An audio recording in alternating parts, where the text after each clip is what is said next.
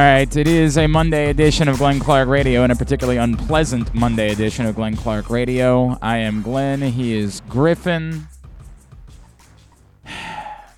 Look, we all saw it. We all know what happened. We're going to deal with it for a couple hours. And I already had the absolute pleasure of dealing with it on the uh, post-game show over on 105.7 The Fan, where we got everything from the officials uh, took money to fix the game against the Ravens to we need to fire John Harbaugh to I blame Steve Bisciotti. I mean, we got all of it on the post game show yesterday.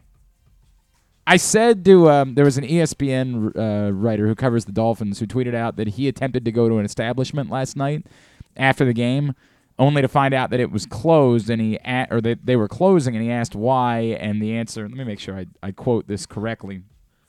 Are you sure we're ready to really rule out, rule out that the refs weren't paid off? uh, well i asked that was uh, the legendary dave from salisbury who called in and i said dave what, what do you think they got? Like what do you think the number was? I i am interested in that. I want to make that abundantly clear. I i i do want to know uh, this is Marcel Louis-Jacques, who covers the Dolphins for ESPN. I'm not going to name names, but a bar restaurant I wanted to go to tonight told me that they closed early because Ravens fans were pissed off after the game and everything died down. And I, in it's been a while because I don't really go out, but that checks out for me. I 100% will tell you that I have known establishments. I had a a holiday dinner scheduled with some friends a couple years ago. Had a reservation for this holiday dinner, and as I walked into the establishment, they said, "Man, sorry, we're we're shutting down." And I can't remember which game it was that day, but I just remember it being an abysmal day on that particular day. And I was like, dude. Now, thankfully, after some conversation, they agreed that we would be the final table they would sit for the evening. I was like, hey, man, kind of a kind of like a friends holiday thing. We've been doing it for a long time. They, they, they were we worked it out. But I said, I'm like this. I don't know that there's a a bigger read the room city in the country than in Baltimore. It's something that I get people who are like you come off as performative sometimes. There's some guy that started a burner account yesterday just tell me he doesn't like my post game show, and he never has. I'm I'm not. I like whatever it is. The guy started. It might be you. I mean, it might be Griffin that did it. I don't know who it was. Um, I don't think it's me. it, it, somebody started a second Twitter account so that they could tell me they don't like my post game show without me knowing who it was, right? Because it, it might be somebody I know. Um, to which I, I've I've constantly tried to say there's a difference between the post game shows that I do and this show because what I recognize is reading the room. I'm not going to agree with you, but I'm going to understand what's going on. I can take the temperature of a city. I, it might be my biggest skill in this business is reading the room. Now, I'm not going to just go along with nonsense. I'm not just going to say, hey, that's a dynamite observation, Gil. Might be Gil who created the burner account. Um, I'm not going to do that, but I understand how this city feels in the aftermath of this. We are we don't handle these things well. Now, maybe it's the same in every other city. I know it's not in every other city. And in some places, of course, they're used to. Like in DC, I can't imagine still getting this worked up about losing a football game because you lose all your football games. I, I don't I don't know what it, it feels like in Minnesota when the Vikings lose. I just don't know. I've I've not spent enough time there to be able to understand that. But Baltimore is an eternal read the room city. My buddy Ivan is a huge Dolphins fan. He's been a longtime listener. I like Ivan. He's a big Orioles fan, good guy. But Ivan wanted to call in on the postgame show yesterday, and I had to leave Ivan waiting on hold for damn near an hour because I needed to read the room. Nobody wanted to hear from a Dolphins fan in this city. Nobody wanted to hear, hey, we're really excited about Tua. Don't get me wrong, he played a great game. I saw it too. The first time that I've ever said to myself, they might have something. And again, I was never as down on Tua as the Dolphins were. Like I I thought Tua was pretty good. The Dolphins were the ones that wanted to get rid of him. But nobody wanted to hear that on the post-game show on the sports talk station in town. That's not what anybody in this market wanted to hear about. So I had to leave Ivan waiting on hold for a little while to um, to read the room, and we'll continue to read the room.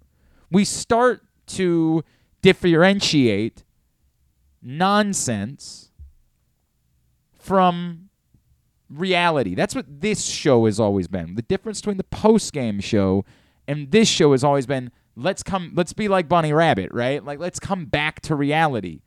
Oops, there's goes gravity, the whole thing. Mom spaghetti, you know the deal. I was at a, an establishment on Friday night and there was a cover band playing Lose Yourself and they they literally changed the last two lines of last two words of every line to Mom spaghetti. And you know what? I didn't I- I hate don't it. know, I didn't hate like it. not the worst. I actually thought it was a decent. I get the point they were trying to make. They were trying very hard. This was a cover band that didn't realize they were playing at like a, a tiki bar on a Friday night. They thought they were at the Palladium. They were trying very hard. Um, we start to separate now. We start to separate the nonsense from realistic issues. Like the, I hear, I'm not to do. I won't engage in any of the fire to fire to fire.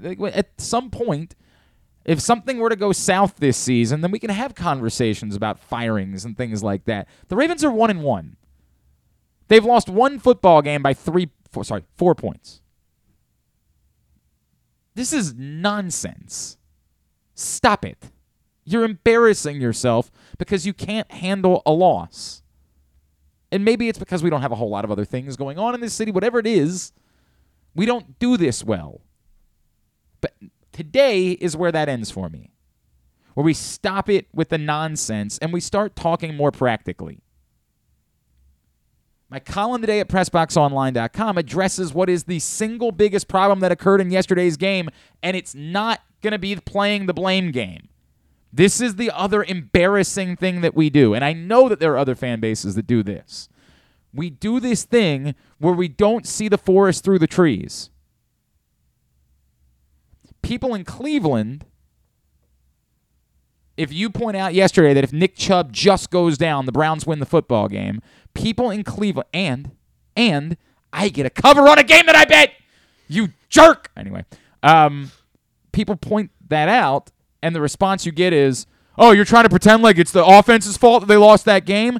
No, no. By the way, can you close those blinds uh, for me? Um, that's that's not what somebody's pointing out when they say that if Nick Chubb goes down, they win. It's saying there has to be situational awareness. That playing the blame game doesn't help anything. You can't win the blame game, but you can win football games. And in Cleveland yesterday, if Nick Chubb would have slid down, they would have won the football game. That doesn't make the loss Nick Chubb's fault. It's acknowledging that they need to be situationally aware. That ultimately, winning the football game is all that matters. And we can get as mad as we want and say that yesterday the blame goes on the defense and it's the defense's fault and the offense did everything you could ask for. But the story, the singular story of yesterday's game and of the Ravens two weeks into the season is they can't run the football. That's the story. Now, the secondary story is they can't rush the passer. But if I'm being honest, I actually think Justin Houston's played better than I could have expected so far this season. We knew they couldn't rush the passer. Now, maybe we should have known they couldn't run the football when they didn't have their guys. We can keep playing the blame game because it makes us feel better or whatever it is. We can keep pretending like it matters who's most to blame. And don't get me wrong, we'll do slaps to the helmet later. But when you wake up the next day, you have to dissect what's actually going on with the football team. Yesterday, the secondary was also depleted. In the NFL, the way it's constructed, and this has been the biggest bone that I have about how the Ravens have beat their de- built, built their defense. Someone would argue they deserve to beat their defense. They should beat their defense after yesterday's performance. Has been the idea that you have to build from the back. The idea that the analytics say that's how you build a great defense, when over and over and over and over again, it seems to me like the difference in winning football games tends to come down to whether or not you can make a play up front in the backfield.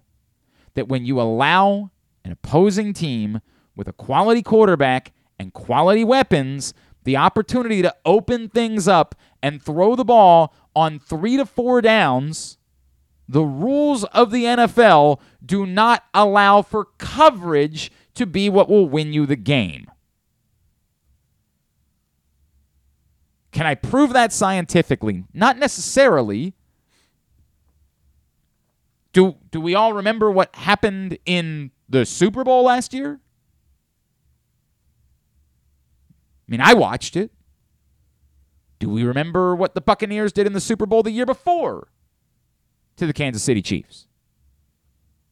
Do you remember that the one time the Ravens have beat the Chiefs, the standard in the AFC, the play was made in the backfield to win the game? Which doesn't mean you abandon the secondary. It doesn't mean that you don't attempt to have a good secondary. It's that I'm alarmed by how the Ravens have built things. But the secondary part to that, and the part to me that stood out like a sore thumb yesterday, is the part where you also have to help your defense in a league where the rules don't allow for the defense to have a 50 50 footing with an opposing offense. By not letting the team that you're playing against have the ball for 10 minutes more than you on a day where you had a 21 point lead in the fourth quarter. How does that happen? Well, you know the answer because your running backs ran for a grand total of 29 yards, and that includes Patrick Ricard. You know the answer. The Ravens lost the football game, sure, because the defense was putrid in the fourth quarter. But the defense was putrid in the fourth quarter because you gave them the opportunity to be. Four touchdown drives in one quarter. In a quarter where you scored points. You have to, must. I went through this a year ago say, hey, well, Lamar Jackson can be your running game, and obviously was yesterday. That doesn't work. You are asking entirely too much. I want Lamar Jackson to run. I was thrilled to see Lamar Jackson running yesterday. But he can't be the entirety of your running game. You have to be able to choke clock away. There's nothing wrong with having three touchdown plays of 75 plus yards. I'd never say, you know, take touchdowns back and prioritize clock over scoring, but you gotta be able to do both in the NFL. That's how the league has been set up. The rules have been created to benefit offense.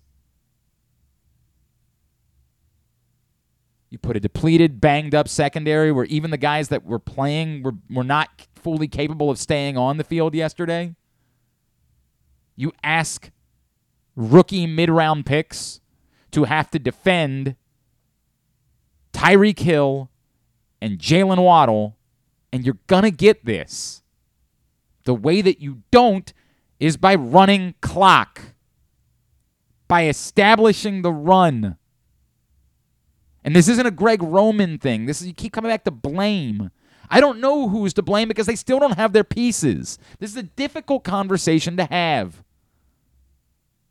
I don't know what this looks like if J.K. Dobbins comes back in the coming weeks. I don't know what this looks like if Gus Edwards comes back after that. I don't know what this looks like if you actually put your blocking tight end on the field. And I don't know what's going on there either. It's it's very awkward. I don't know what this looks like if Ronnie Stanley comes back at some point. If Tyler Linderbaum improves, because yes, it's been a mess so far. And I'm not blaming the snap on him. I get it. The snap was that's on Lamar. Lamar was pretty good yesterday. I'd be willing to give him a pass on one. Tyler Linderbaum was not particularly good yesterday. But hopefully, as he gets more experience and continues to work his way back from this injury and is out there, he will be. Hopefully, the things that everybody said about him going into the draft will prove to be true. And at some point, we'll be able to look at all of that and have a a bigger a, a bigger picture of whether or not this can work. At the moment, the answer is obvious. It cannot. At the moment, the Ravens cannot run the ball. And at the moment, when you can't run the ball, you are inviting these types of things to happen. Now, there's conspiracy, of course. If they were playing the Patriots yesterday, I don't believe that the Patriots, Mac Jones and his playmakers, would be able to pick apart the Ravens the way that the Dolphins did. It required having truly special wide receivers on the field. I mean, Tyreek Hill's a garbage person, but he's obviously a, a dynamic football player. Jaylen Waddle seems to be a decent person and is also a hell of a dynamic football player. There was conspiracy involved. But in two weeks, when you play the Bills, if you can't run the football, you're going to get your ass kicked. Spoiler alert. If you can't run the football against the Bills, they're going to whoop your ass. You have to be able to run the football. The most prolific passing offenses that have ever won a Super Bowl had something else in common. They've all run the football. Greatest show on turf? Marshall Faulk, 90 yards a game. Even the Chiefs a couple years ago, but you don't even remember who the backs were, were getting more production from their running backs. Le'Veon Bell and Damien Williams. Averaging over 80 yards per game combined. The most prolific passing offenses in the history of winning the Super Bowl knew you had to run the football. You use that prolific passing offense, you build up a huge lead, you make sure that your opponent doesn't have the opportunity to get back in the game by running the ball. It ain't hard. I hope the Ravens are becoming a prolific passing offense. I'll settle for keeping some of this and mixing it up with the run and having a balanced attack. Without being able to run the ball with your running backs. I want to make that clear. With your running backs, it's hopeless. We don't know the answers yet. You don't have your running backs yet. And we got to remember this is one game. It's week two. I get it. It was ugly. It was putrid. It stinks. It's rotten. It's foul. But it's week two. There is a very long way to go. And the injuries will probably determine the fate of this team as much as anything will. When do these guys get back onto the field and how do they look when they do? Because if this is still a topic of conversation come week eight, they probably won't survive. I mean, honestly, they probably won't. I can't hide from that. They probably will not survive if we're still having this conversation in week eight. If we still don't know with confidence that Ronnie Stanley can be Ronnie Stanley. If we're still wondering if J.K. Dobbins is going to get back to looking like the guy that we thought we saw two years ago. They have to run the ball. Period. End of story. Have to run the ball. I hope that Tyus Bowser's return and David Ojabo at some point can help with getting after the quarterbacks. I hope that's the case too. But whatever they do defensively, if they don't run the ball, if they're not capable of working clock, irrelevant. You're not winning a Super Bowl that way. Get me your slaps to the helmet.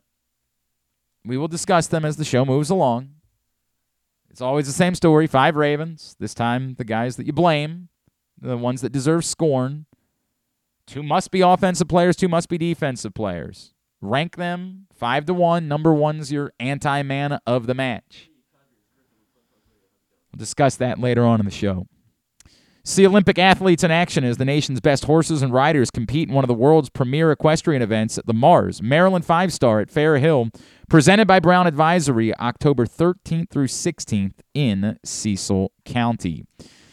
Let's uh, find out what uh, this man thinks of what he saw yesterday. He, of course, is a Super Bowl champion. You see him on WJZ. He's our buddy Qadry Ismail, and he's with us now here on GCR. What's up, pal? How we doing? Wow, I'm doing great. I think I know my football analyst hat is kind of turned around upside down backwards, but uh, whew, what a game! What yeah. a game! Yeah, that was uh, that was something yesterday. Qadry, I know you tweeted about it this morning. Um, I, I'm not I'm not trying to pretend like you know yesterday is the offense's fault, but this is the NFL in 2022 you got to be able to run the football. Like you have to be able to run the football. You have to be able to work some clock. I I cannot believe that on a day the Ravens had a 21 point lead in the fourth quarter, they were out time of possession by 10 minutes. It is unfathomable to me how little. I get it. They don't have their guys. I understand that's a huge factor, but no matter who's out there, I can't believe how little these running backs are capable of getting the ball down the field in any way. Yeah. So like when you see the numbers, that's when it, it just pops off the screen. Like I knew last week Jets game, okay, you know, hey, first half maybe a little rusty. Then the second half, I figured, you know, at some point they're just going to put them away, and they're going to get these big runs, and it just never showed. And then when you look at this week's game, well, what is your excuse? You know, first week to second week, usually make your biggest jump, and right away I knew I was concerned and that it was going to be a long day running the ball when you saw Kenyan Drake. He gets the ball. It's, you know, between the uh, guard and center, I believe. And it's like he was patient to the hole. He, he was about to accelerate. And then I'm like, oh my God, if you get into that second level, there's really no one back there because they're so aggressive at the line of scrimmage and trying to, you know, pressure the offense and, and what they, you know, have that kind of all out blitz scheme, whether it be run blitz or even pass blitz, and he kind of trips up. I don't know if his thigh hit his offensive lineman or right. what, whatever. He just tripped. And I was like, no, no, no, no, no, no, no, no. You can't. You can't do that. You got to get up. You got to go. So it just was, it just, oh, just, man, the absence of that run game and, and what this offense is trying to be it, it, it really hurts them. It, it, Qadry, is it a is it as simple as just being a personnel problem? That look, this gets solved just as soon as the Ravens get J.K. Dobbins and Gus Edwards back. They they need backs that are more dynamic. These guys aren't dynamic anymore. Or is there a bigger problem with this scheming? A lot of people pointed out they continue to try to run up the middle when they were trying to run the ball yesterday, and you know there just wasn't any push coming from up the middle yesterday here's here's how it, it goes when you're you know looking at the the uh, schemes of a particular defense or offense during the week of practice like all right cool huh man i think if we can you know reach the inside shoulder of the guard and or the three technique excuse me with our guard and by reaching that inside technique and we seal him off man there's some room to be had boy, look at that. They had a big run because there's some room to be had. Man, these guys are out of position because there's some room to be had. And so you develop your your your game plan, but this is what gets me. Like once you develop it, it's it's it's not just the scheme. I mean, the scheme is a scheme, and like I said, the film is a film. But it's it's like, all right, we gotta execute it, and we gotta create push. Like, what do you want me to do? Like, if if I'm if I'm a coach what do you want me to do when it's game day and you know, we all heard the saying, hey, it's not about the X's and O's, about the Jims and Joes and mm-hmm. all those things. And when it comes down to it, you know, Lamar Jackson or even Tua or heck, even Tyreek Hill, I mean, you know, guys have skill sets that make you as a coach look good. You're just trying to put them in the great or better positions to have their you know skill sets thrive. And I thought yesterday on the goal line in a couple of short yardage situations, the offensive line. I mean, you're in that position. You know, like WTF? Mm. What what are we doing here? Are you saying that you can't move that guy in front of you? Well, I can't help you. And now it's time to reconsider who you are. Hmm. Hmm. I, I mean, look, I know it's been struggle for Tyler Linderbaum in particularly earlier on, and I get it. You know, he he missed time, and you know he's sort of making up for that in his development. But if you're going to be out there, that's what it comes down to. If you're going to be out there, you've you've got to be better than this, right? I mean, it's him. It's you know, Morgan Moses, you know, a couple times they went to the right side, and I was like, oh, well, let me let me just no, uh, uh he didn't get any push. Boy, gosh, he actually kind of got stalemated at the goal line a couple times, and I was like, well, you know, okay, it, it'll clean itself up. It just never cleaned itself up across the board. You know, you you you just look at their their run production across the board, and then it comes down to it where you know you make it happen. You don't trip, so you don't trip. You go 79 yards, and you're in the end zone, aka um, Lamar Jackson. Whereas if you are number 17, now you you know you trip up and and now you get the old proverbial hit the ball up against the turf because you're like, oh, I could have. Man, you just it's it's one of those things where the execution you got you got to have it. You got to have it. Uh, this team is is a dynamic team in the making. Like for example, I'll give you an example. Zero blitz, right? Mm-hmm. Everybody talked about it last yep. year, and I kept pointing out, literally, Sammy Watkins. I don't know why, but Lamar threw a dime of a ball, and I don't know if he accelerated, decelerated, wanted to, you know, did he feel like he was running out of real estate? Obviously, down in in uh, Hard Rock Stadium, it, it, it's that you know old baseball, you know, field portion where you know you really don't have much of an end zone because of the way the the stands are are. So it's you know you run out of real estate like extremely quickly, and yet he he he just didn't accelerate through it. Okay, well, again, I was saying, look, it's a receiver's dream to have zero coverage. It's a receiver's dream to release off the line of scrimmage, knowing you can be as aggressive as you want when you're running away from your guy that you beat. And if your quarterback hits you in stride, woo, it's 88 out the gate. Well, number seven got the memo because. Homeboy ran a gorgeous slant route against an extremely good corner in Howard and then he just did his thing. Um, great release, snatched the ball. I mean, snatched it out of the air with his hands and, and just took off. I mean, that's what you're supposed to do. So, you know, what, what, what are we saying now about, you know, Greg Roman? Greg Roman, it wasn't his fault last year when you, you know, if, if a dude, you know, slow down, well, it ain't. So I guess you don't, you, you don't praise him, I guess, if he put, he put them in position to, to, to succeed. Right you know, the coaching staff, you know, put the the the technique out there for the guy. Now the guy has to assimilate that, own it for himself, and say, "Yo, I'm going to be confident against this top level corner in Howard.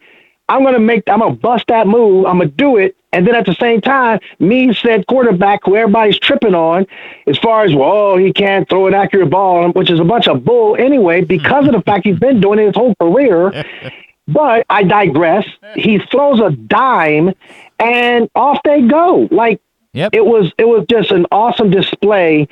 And then at the same time, yes, there were some gaffes because of execution, and and you you just got to be better. Nah, Qadry Ismail's with us. By the way, I appreciate everything you said because look, Lamar was brilliant yesterday, and for the most part, I thought Greg Roman called a really good game. I don't the the run game thing, and I know that there are people that roll their eyes because they're like, "Hey, you remember the defense?" I hear you, but this is the NFL in 2022. You have to help your defense out because the rules don't allow for your defense to be the 2000 Ravens defense any longer. Like it just that's you can't do that anymore.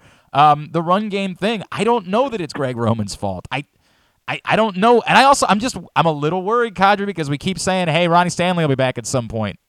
I hope, you know, like I, I hope that's the case. But we've been, you know, we're, we're talking about him almost like he's the the Loch Ness monster at this point, and whether or not he's actually real.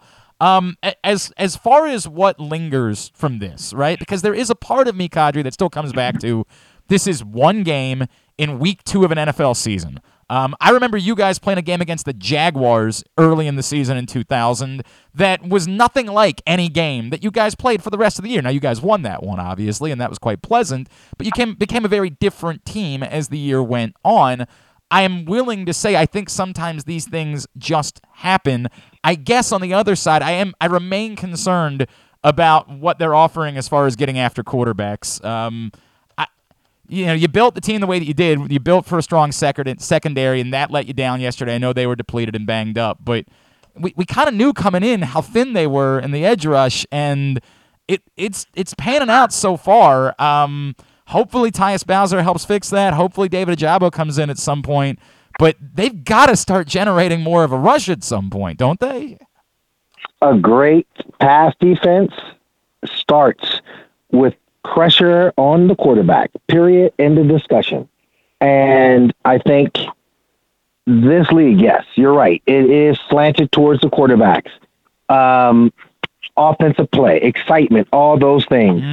Mm-hmm. At the same time, if you also look at it, yeah, there's some there's some some uh, plays to be had if you're a, a skilled, you know, pass rush specialist. Uh, there's some plays to be had if you can, you know, scheme enough to really collapse a pocket. There's some plays to be had if you're, you know, in the secondary and and you know your your your skills, your communication, and everything is on point. So defensively, there's some plays to be had. It's it's it's not all one sided as everyone is saying. For whatever the reason, the defense has sucked badly in pass defense for going on well over a year. They were dead last last year, and the way they looked yesterday, mother of pearl. Mm-hmm. And it and and and the Jets shot themselves in the foot, you know, the week prior. So did they get after Joe? Uh, yeah, there they did. But there were some plays there that you know their their receivers let Joe down. I was like, dang, well, that yep. was a good. Ooh, boy, I could see. Oh, boy, yep. that wasn't good. So whatever that is that you need to do to fix it, it needs to be fixed quick, fast, in a hurry. From the standpoint of what you're saying, hey, you know, Jabu, Bowser, you know, who who's out there? Well, whoever's on the field right now, you know, that group needs to, you know, hey, we got to figure out a better way of getting after it. I know 50 that dude, he he's doing his thing. I, mean, I, I, think others need to step up. It's a fair point. I mean, I think Justin Houston is doing just basically any everything that you could have asked from him at this point in his career. It's just tough to ask someone who's approaching 35 to be the one carrying you in this department. Um, and Qadry, and I'll just follow it up with: Are are you are you panicked after yesterday? I mean, it was so alarming the way that it happened. Or 24 hours later, are you more in the place of saying? Look, it's one game. Crazy things happen in the NFL. You know, we saw a lot of crazy things happen in the NFL yesterday. You point out the Jets. Um, it's it's not the overreaction. Maybe is a bit too much. It would have been an overreaction a bit too much until you start looking at all the next gen stats type stuff that is coming out on social media. The 711 games 711 yeah. football games when you're leading by three touchdowns or more and and you blow it. Yeah. well it wasn't blown until yesterday. It was not in ot not blown until yesterday.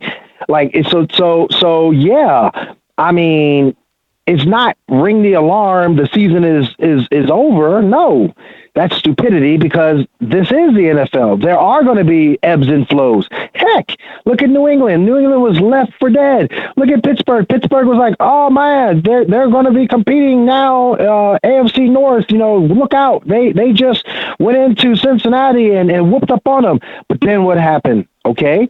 Now you just saw how they looked against the New England Patriots. So again, it is a week to week league. You got to bring your game, but at the same time, you also got to point out what is hurting your game. I think this conversation between you and I and whomever else might or might not be listening because people want to comprehend what they want to comprehend. I am saying that it isn't about panicking, but it is about looking at yourself in the mirror, which I'm sure they're doing right now over at the castle. And I'm sure they're saying to themselves, mother of pearl, Gesicki cannot, we cannot have nine there's 11 guys on the field. I just literally in my mind, because I'm not good at math, there's 11 guys on the field, and if two rush, So 11, 10, 9. That means nine guys drop back into coverage. Gesicki cannot, you cannot have him catch that touchdown pass. And you are Marcus Williams, who is feeling really good and brilliant about what you do as far as catching interceptions and film study. Or if you're, um, you know, Clark and you're feeling like, yo, hey, man, not only um, was I kicked off that they drafted a guy, but you know what? This is who I am, and I'm smart and heads up. I'm not clowning them. I ain't tripping. I am, don't put this out there on some social media platform like, oh, look at the former player. Bullshit. Excuse me. You're but good. all I'm saying is, is that listen, listen, Macdonald literally put y'all in a position to succeed. You cannot have that guy running down the field and all three of you, because I believe, I think, maybe I'm wrong, I could be. We'll look at film. I believe Kyle was in there too. So all three safeties looking at homeboy, jump up, climb the ladder, catch touchdown pass, and from that point forward is the beginning of the end. And I believe there was only two guys rushing. So therefore, if there's 11 minus what? Uh, 11 Yeah, minus two 2 is is, nine. 9. Yeah, Okay? nine. All right? So, boom. Okay. That's all I'm saying. I End of discussion. I hear you. I love you, man. You are so God. I love I get when we get you fired up. I love everything about it. Uh, quickly, uh, missile training. Missile training is simple. Spiral movements versus linear movements. You want to get out of pain, you want to get out of dysfunction, holla at me. It doesn't matter the age. You want to get faster as you're an athlete, a growing person that is ready to go, take your game to the next level. Holla at me, DM me. I will more than put some protocols together to help you. Love you, dude. Appreciate you, man. Thank you for doing this. We'll talk to you soon. All right. Always. At, Yep, yep. At I am Qadry Ismail on Twitter is how you follow him. Uh, boy, he is fired up today. Um, you know, uh, you can't get me to argue. Got a lot of guys in coverage. Somebody's got to make a play. Fine, fine. I can I can certainly question the strategy. I mean, I, I have no problem questioning the strategy. A lot of uh, ire being directed towards Mike Macdonald. Is this really like br- leaving that many guys back in coverage? If somebody's getting behind you, what are we doing?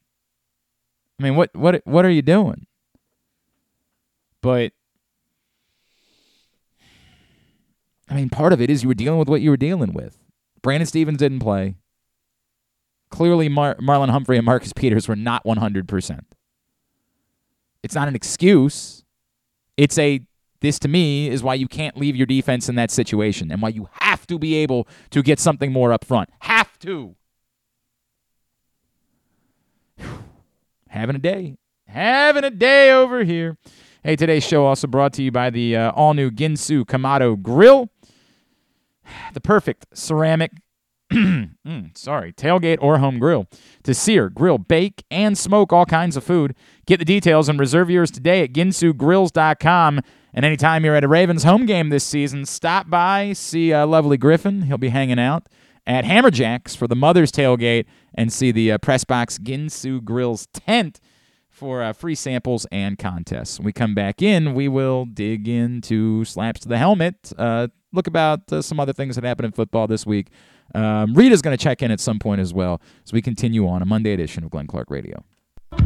Have you been to Guilford Hall Brewery? Located in Baltimore's Station North neighborhood, Guilford Hall Brewery breaks the craft brew mold with their great handcrafted microbrews and amazing Bavarian style food selections. Join Guilford Hall seven days a week for Orioles, Ravens, and all of your favorite college games. Make plans now to watch the big games, play trivia, or bring your dog for Yappy Hour. They even have free valet service on Friday and Saturday nights. Go to guilfordhall.com for a complete schedule of events, beer listings, and food and drink specials. We'll see you at Guilford Hall Brewery. That first sip. That first bite. Mm. Start your day off right with a delicious breakfast at Royal Farms. Choose from a fantastic selection of fresh Royal Farms breakfast sandwiches and top it off with a rich hot cup of the freshest coffee in the world. At Royal Farms, breakfast is available day and night. It's the freshest breakfast in the world. Real fresh, real fast. Royal Farms. Make the most out of every day in your Toyota RAV4. Available in hybrid or gas only models. A RAV4 can get you where you want to go in style. Check out buyatoyota.com for deals on new RAV4s from your local Toyota dealer today.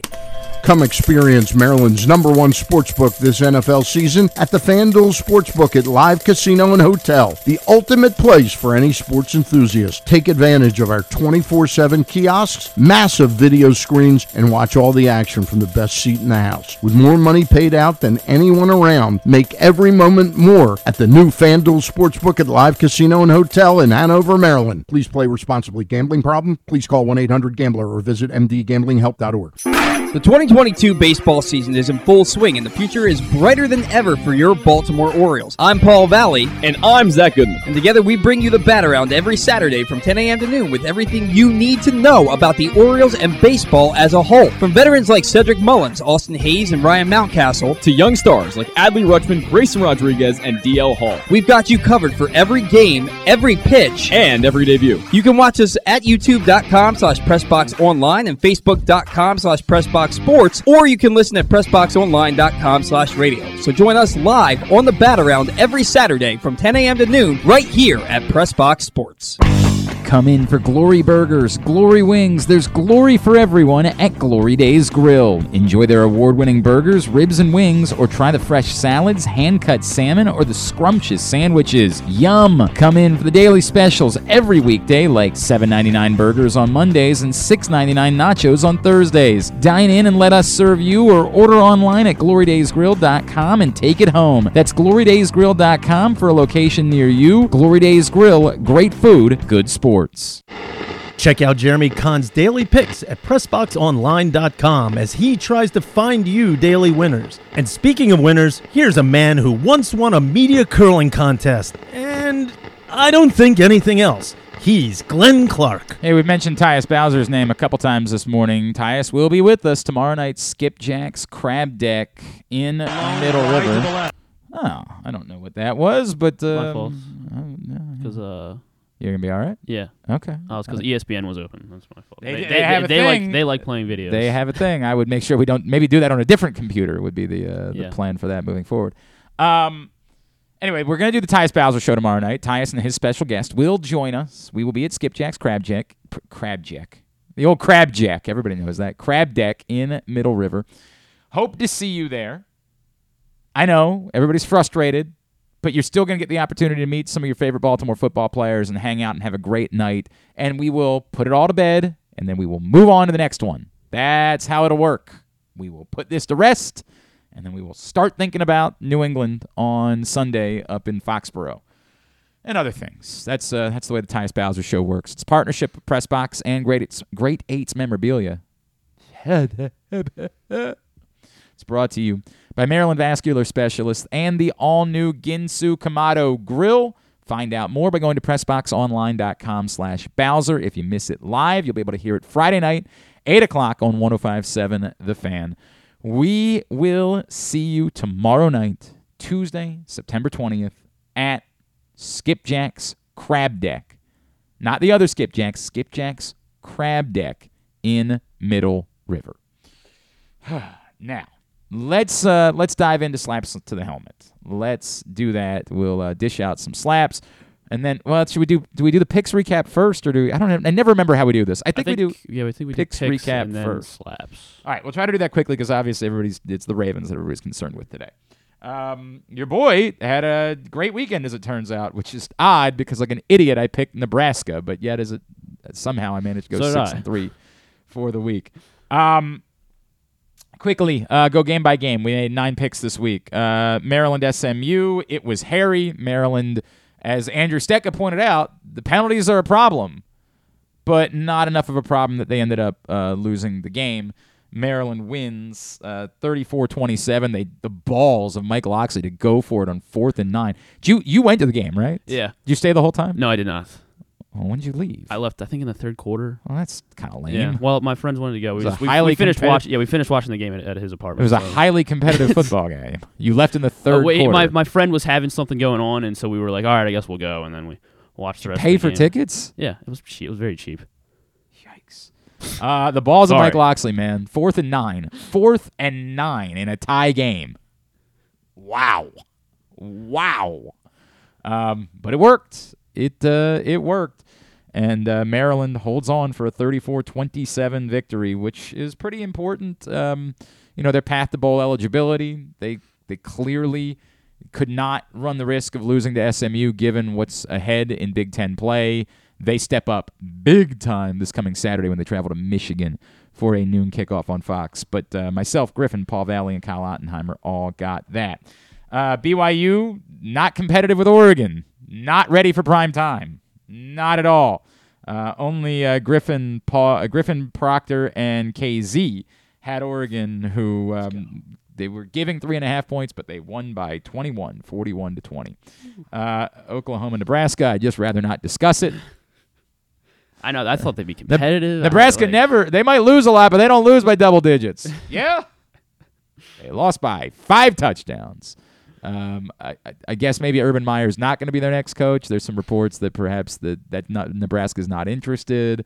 I don't really know why Urban Meyer would want the Nebraska job. I, st- I know that things went south in Jacksonville, but I still think he is a commodity as a college coach, and so I think that he would look for something with a bit more stability than that. Although oddly, also somebody has there have been rumors about him in Arizona State, which is now available, just because it's the location. Like once you're older, you like to go retire somewhere like you know uh, Phoenix. So I don't know. I I don't get that at all, but whatever. Anyway, uh, yeah, Paul Proctor, Kyle, and KZ all got that one. Thursday night, uh, the Chargers with one of the great covers uh, of the ages with Justin Herbert, broken ribs and all, going down, getting you a cover. Man, oh, what a hero, what a guy. Uh, everybody except Proctor and Stetka got that one. They say they say good teams win, great teams cover. that's a great point. And Uh, Lone Wolves had a good week this week. Paul Valley, lone wolf in it on a line that made no sense, but as it turns out, I guess made sense. Um, they got it by a half a point. Pittsburgh uh, was getting two and a half points at home against New England and loses by three in what I am to understand was just an utterly unwatchable football game think that so. most of the country the was. Steelers, I think, might have had a chance with their, their punt returner uh, Gunnar Olszewski or whatever Yeah. his name is. He he muffed the punt, Ah! I think, in the third, and Ah, that'll, they got a big stop. Or, or you know what it was? Cam Sutton dropped an interception, okay. and they punted, and they they muffed the punt, and then the Steelers got the or the Patriots got the ball right back. All right. Yeah, so- uh, only Paul Valley was on the Patriots, Good so he Paul. steals a point there. Uh, Tampa, New Orleans was was a slugfest, like literally, and I mean, yeah, both. it was a defensive battle, and then it turned into a slugfest when they started throwing blows. Uh, Mike Evans gets ejected. There's some word that maybe there could be some bigger penalties coming down from uh, the on-field fight in that I game. mean, Ultimately, Brashawn just suspend uh, Lattimore and Mike Evans the next time these two teams play, or the rest of the time these teams two these two. Because Uh, every a- time they see as a other- Mike Evans fantasy owner, I'm going to agree to disagree. agree to disagree about well, for the for the health of the league, for the for Ah. the betterment of the of the game. Breshad Perriman was the hero for the Buccaneers. Go figure. The hero, Breshad Perriman, who uh, caught the big touchdown to get them going as the Buccaneers win that game 20 to 10. Good My- for him. Myself, Paul, John Proctor, and Ken Zales got that. Uh, big story in the NFL yesterday. Trey Lance gets knocked out early. He's done for the season. So the 49ers end up looking genius for keeping Jimmy Garoppolo around.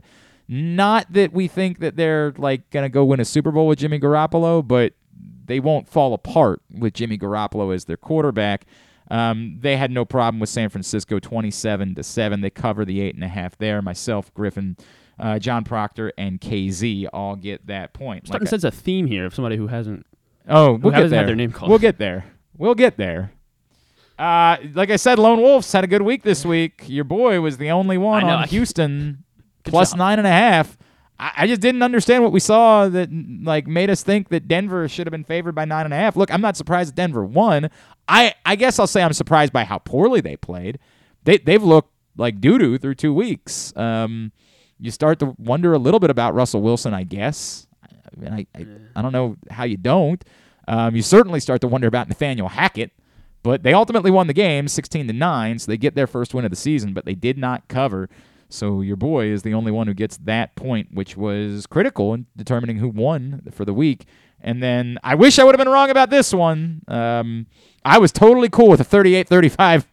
Like at 38 35, I was like, oh my God, the Ravens can win and I can somehow get this one. But um, wasn't meant to be. Dolphins win 42-38. So myself and uh, John Proctor were the only ones that were on the Dolphins to cover the three and a half. So we both get that point for the week. That's Ron and Owings Mills. Go ahead. Yeah, we'll let we'll let Ron uh, buzz in for the week. I led the way. Good news. I led the way at six and three. Bunch guys at five and four. Paul Valley, John Proctor, Ken Zales all had solid weeks at five and four. Tough week for uh, Griffin, but four and five didn't lose a ton of ground there. Four and five's not so bad. Uh, Kyle Ottenheimer, after a strong start to the season, he actually falls behind me as he went three and six this week. Uh, he always likes to say he's an NFL guy, but he went one in five in NFL picks this week, which is really bad. But what if I told you there could be worse? The story of the week in picks. he went 0 and 6 in NFL games, which is crazy. But even more crazy, he went 0 and 9 for the week. Now he tells me there has been an 0 and 9 week before. I'm not sure I believe it. He's going to have to do the research and figure out if there actually has been an 0 and 9 How, week. how long have you been doing this picks contest? I don't know, a few years. I mean, I it all runs together, Griffin. It's been it's been a while. It's been like like Aaron Lewis said once upon a time. It's been a while since I could hold my head up high. It's been a while since we've been making picks. Um, oh and nine. Oh and nine. So last week when I said I'm not convinced that Stecca isn't purposely trying to throw this. Remember how I said that as we were making picks Yeah. that I think there's a chance he's just looking for an excuse to come home again. You, you He- said that after week one. Yeah. but I said it again as we were making as I heard his picks last week. I was like, "R- really, really. Um, Stetka says I'm coming home next week. I don't need an excuse to come home. I, Andrew, I think maybe it's possible you just want another excuse to come home. 0 and 9 for the week for Andrew Stetka.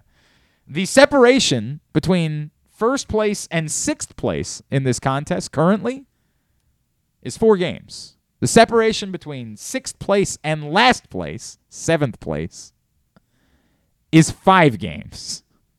Andrew Stetka is the worm currently by five games. Stetka sits at six and nineteen on the year. Not great. Griffin, of course, is second to last, so he can't be feeling good about Yeah, where he is. great. I But mean- again, he's closer to the top of the table than he is to the worm, which is Andrew Stetka. Of course, again, we're playing the loser, has to eat the worm burger, has to perform a worm, has to take a stink face and dress up as Dennis Rodman. So I think my strategy should just be I'll just go the complete opposite of whatever Stetka does. I get all the I get all the ah, picks too. ah, so. ah. if we get to that point, what ends up happening is Stetka starts sending them to me. ah okay, so you don't know what he's picked. If we I, get I to don't a plan on doing that. in the season, or if like we notice next week that the, all of your picks are the same, then we start having Stetka send me his picks instead of sending them to you. We we prevent that from being something that we allow to happen. Or Okay, Stetka actually, we could probably say, hey, you could send them in as the pick, or you have to send me your picks before. Like Right, we have to okay, do something like that in order to prevent there from any any chicanery. Got it. I, I don't. Pl- I don't. I'm not gonna try to do that. But Um, but uh, I mean, it's, yeah, it's, good, it's good strategy. KZ holds on to the top of the table, but he's now just a game in front of both myself and John Proctor. Kyle is two games back. Paul three games back. Griffin four, and as we mentioned, Stetka is nine. A little bit of cash at the top of the table, of course. The bottom of the table, the worm is what you're trying to avoid being. Uh, picks recap also brought to you by Live Casino and Hotel Maryland, where I would encourage you to not bet with Andrew Stetka. Whatever you do, do not bet with Andrew Stetka. Best place to be for watching and betting on all football games and all of the big events throughout the course of the year. Uh, you should have bet with me on the um, Triple G uh, Canelo fight, as uh, Canelo by decision was always the play in that. But the best place for betting on and watching all huge events, but all primetime football, Sunday afternoon football, the place to be is the FanDuel Sportsbook at Live Casino and Hotel Maryland. Or me with the Falcons plus 10.5. Uh, was that your pick? I Yes, forgot that was about my- that. that was my yeah, pick. that was Didn't look pick. great for a while. So you don't. uh, that's true. It did not look good. Uh, you don't have to wear the the sign anymore. I don't even remember what my I don't remember what my football picks I can were. go find out. I don't during break. remember. Yeah, check on that from uh, their uh, their their social page. All right, we'll get to slaps in a second. Our buddy Ron is in Owings Mills, and uh, I always let Ron. I already know. I already know that Ron's going to say something that I'm going to disagree with, but I love Ron, so I'm going to let him get in here. Ron, good morning, pal. How are you? Oh, Glenn, how many times have we done these types of things? Oh, yeah, yeah. I mean, this is what Mondays are for. Um, appreciate you giving me a few minutes Of here course, as always. I, Of course. I um so so let me let me again. Okay, I'm watching this thing in the heat of the moment. I'm taking a step back. But It's early in the season, okay? I don't overreact after two games, and that's big of me because I overreact to a lot of things. However, it's fine if you want to say the de- they should have never lost this ga- game. The defense choked and lost the game for them. That's fine. I'm okay with that. The defense, if they make one one play, you give up 28 points, a historic collapse of epic historic proportions in a fourth quarter. Yes, the defense was atrocious. However, I have a huge, huge issue right then in the moment. I'm not just saying it for for to because you know my history with John Harbaugh. I honestly, I honestly felt it in the moment, Glenn. I don't understand going for it on fourth and one, up 14 points, with nine minutes and 11 seconds left at the 39 yard line. In my opinion, yes, if you get one yard, the, the game, you can milk clock the game. I, I get that, but they weren't. You have to understand where you are in the game. How was your offense doing on fourth and short the whole game? We were not. We were not getting them, Glenn. Okay. and you have Justin Tucker. So Ron, you thi- have thi- Justin Tucker. this this is the tricky part, right? This is the tricky part is is you're you're doing a percentage play, and and I I'm with you about Justin Tucker. Anybody who argues for a punt, that's nonsense. You, you don't punt there. Um, the argument about let Tucker kick. the argument about Tucker is is certainly relevant and it's warranted. I think we have we have gotten to a point where we believe that Justin Tucker will just simply make every kick that he ever lines up and kicks. And I understand our feeling about that. I do also remember that you're talking about a 57, 58 yard field goal. And that is not a gimme even for Justin Tucker. I know we're, we, we believe it is. It's not. So it's a tricky thing because I would say if it was anything inside, say, 42, I probably, not 42, uh, 52, I probably end up agreeing with you and saying, look, just go up by three possessions. The game's over. But given that So- it was a so let me ask you 57, this. 58 yard kick, I don't know that you're going to make it. And doing the math between what what's more likely, getting one yard or a 58 yard field goal, I'm not actually sure mathematically which one is the more likely scenario in that moment. So here's my reb- that's fair. And I, I respect your thoughts. Um, let, let me just ma- say these two things. Um, Ten minutes later, he kicks a 51-yard field goal that, in my opinion, watching that field goal, I think was is good from 56 to fi- 57. Close, but I think it's good. Potentially, Um, yes. and it was the same direction. So I don't like the wind argument that people have about the wind. If you don't think he can, ma- uh, like, I understand it's your point about gimmies, but my my take is Justin Tucker to me is the most trusted asset on the team. I want the decisions. The fourth and one thing again. It's to me, it's it's about how are you doing throughout the game. How is it? How is the game being? I understand you can't just rely on the pass. Maybe we'll get it this time, but again, I think the way if you're executing really well on fourth and one and your O line is booming, then you can take that risk. But you're up 14 points. I think it's worth it to let to try and make it three possessions. That's my argument. I, I, say, I understand. I certainly understand the argument, Yeah. Ron. And I, I'm not. Th- this to me is not a simplistic. They definitely did the right thing. As much as it's me saying I don't have a problem with the mm-hmm. decision making that led to that.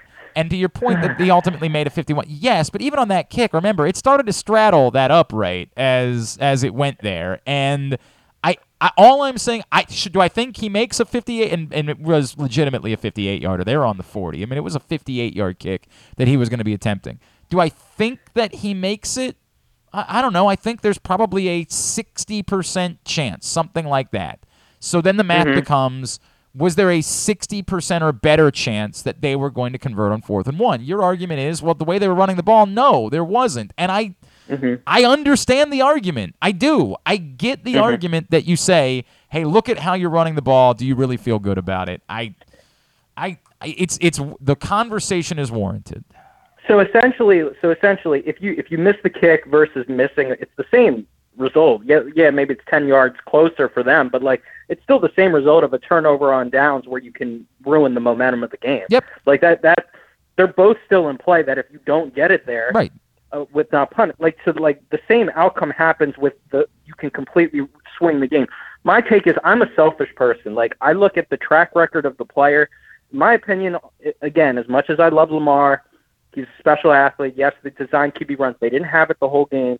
I, yes, it's one yard, but again, I look at the track record of the player. I understand it's great. I just think differently with Justin Tucker. If he misses, I can just like I know I'm I'll be upset about it, but like I, I'll be okay in life. Like knowing Justin Tucker missed a 58 yarder and that he's getting the opportunity to I- show I- greatness. I I understand what you're saying. Here's I'll, I'll try to do this math for you. Justin Tucker in his Yeah. career is 73% from beyond 50 yards, right? Um, Okay. So that's so let's start with that math, right? Now most of those are between 50 and 55 yards. So Okay. I don't I don't have, you know, like I, I can't unfortunately I just don't have it at my disposal what he is beyond 55 specifically, but I think that my my math of saying it's somewhere in the neighborhood of 60% is probably right. Um Where do you think? Where do you think the 51 yarder? By the way, just I understand how it started, but like Yep. where it ended. Yeah. How good do you think that?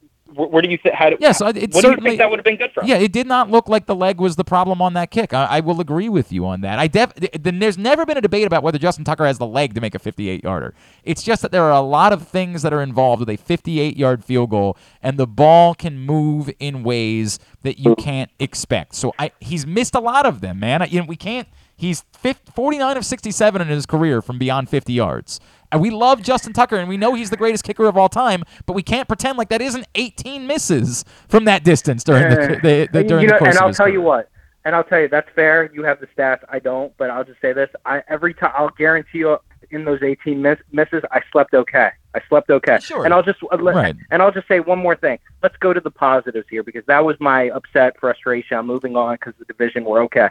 But let me just say the positives. Lamar looks really good in my opinion. Outside of the fumble, I think he had an A game in my opinion. He's throwing the ball well. I like Bateman. So I, there's there's some positives here early with Lamar that I'm seeing, especially throwing the ball that is I'm encouraged about. It's just I, man, I mean, you can't you waste a Lamar A performance with that garbage in the fourth quarter. It was a collapse by by the D. It was in my opinion the coach made an error. We we get I understand your points. Mhm. They're fair. You're you've always been fair with me hearing both sides of Yep. it. And that that's all I can say, All right, buddy. I love I you. Pre- Have a terrible day. You're the man. I appreciate you, pal. all right. I love working through things with Ron. All right, quickly, let's go to slaps to the helmet. Let's do that, and then Rita's going to join us here in a bit. Uh, slaps to the helmet brought to you today by your local Toyota dealer and buyatoyota.com. The Toyota Tacoma comes in a range of models and trim lines you can choose from the perfect Tacoma to reflect your unique personality and driving habits. Check out buyatoyota.com for deals on new Tacomas from your local Toyota dealer today. Uh, you know the deal. Five Ravens, two must be offensive players, two must be defensive players. Even on a day where you think one is perhaps more to blame than the other, you still got to play by the rules. The fifth can be whatever you want another offensive player, another defensive player, special teams player, or a coach. Um, I, I'm I'm gonna bail out um, Mike Macdonald. I you know I'll, I'll bail him out. I don't think it was good. He would have been number six on my list, uh, only because I want to include a third offense. I know that sounds crazy, but I can't let Tyler Linderbaum off the hook. I just thought he had a wretched day. And again, I'm not blaming the snap on him. I thought Trent Green did a phenomenal job explaining that on the broadcast. I'm not blaming the snap on him. But what I am blaming on him is he does not look like he's ready right now for this. He does not look. You moved on from Bradley Bozeman. You decided to take this guy who was the most uh, heralded center prospect in in forever. And I get it. He's a little bit behind the eight ball. He didn't have a full preseason, like, but you you t- married yourself to this at that position. Y- you gotta get more they were running up the middle with nowhere to go. Tyler Linderbaum's my number five. I'm going in the same uh, area. I'm because we have to mention the O line. The O line was horrendous. We, they weren't, as Qadry said, they weren't getting any push at all. Um, so I'm going with I'm sticking with the interior line, but I'm going with the left guard Ben Powers. Fine. I didn't think he had a good day either. Yeah. So I, I, thought he had a very same, bad day. same reasons. You know, I think that was who Lamar followed on that that very last fourth and one, and they didn't get anywhere. I mean, he, they, they were just getting blown up at the, in the middle line of the scrimmage. So- My number four is Dafe Oweh. It's it's not like there's anything in particular he did wrong. It's just that he's not really doing anything. Um, he's just sort of quiet. Um, they they they need a young, dynamic game changer, guy who can make plays in the backfield. And I get that he's being asked to do more of the edge setting and he's being asked to do things more on the other side of the field. And, you know, it'll be interesting to see how that evolves should Tyus Bowser return here in a couple weeks. But in the meantime, they de- this when you use first round picks, I'm always going to grade more diff. There's something that the first three guys on this list all share in common. They're all first round picks. I'm always going to grade your first round picks have to be game changers. And in moments a year ago, we saw a guy that was capable of being a game changer in Odafe Oweh, but that didn't last. So Odafe Oweh is my number four, um, just because they're not getting anything from him right now. Yeah, it's a good pick. Uh, I left him off of mine, but yeah, he should. He definitely did not have a good game, especially for a first round pick, which you know I, I do have one of those on my list. Mhm. Um, so I wanted to go. I, I wanted to say the entire Raven Ravens running back room, um, but I, the one guy I'm going to single out is going to be Mike Davis. I Mhm. mean, he just was not good. Justice Hill and Kenyan Drake both have at least a little bit more burst than him. They he don't. had five, Justice Hill does. Kenyan Drake does not. um, and I mean, I hate like you know pointing at the running back for just for for the and putting the entire run game on them. But I mean, he just looked horrible. What he had five carries for four yards. It was gross. By the way, I'll, I'll just go ahead and give it away. Uh, the reason why Mike Macdonald avoids is because Mike Davis is my one and Kenyan Drake is my two. Because to me, it was the story of the game yesterday. The story of the game is they cannot run the football. They can't. So that's those guys are at the top of my list. So yes, you'll probably be mad at me about who I didn't put on my list. That's fine. I understand. I'll, I'll get crap about it later. I get it. No problem. The story of the game to me yesterday was their utter inability to run the football. And it's the biggest issue I think that faces the Ravens at the moment is their utter inability. So um, Davis was my number one. Drake was my number two. So you're going to have my whole list here. Uh, Kyle Hamilton's my number three. Um, I, I, I I hope there's something we're missing. I mean, I, I hope there's just some. I get it. We're two games in. You can't overreact to two games. Plenty of quality football players did not look great after two games, but we haven't seen anything since Kyle Hamilton's arrived that makes us say. He's the 14th best player in that draft. And I- remember, I- he was supposed to be a top 10 Yeah, talent yeah. that slipped to them at number 14. Yeah. They had to take him at 14. They couldn't go somewhere else. You can't pass on Kyle Hamilton. You're you're zigging where other teams are zagging. They are belittling the safety position, and you get to uh, reap the benefits of that because you're the team that gets to swoop in and take this, uh, you know, life changing talent at number 14.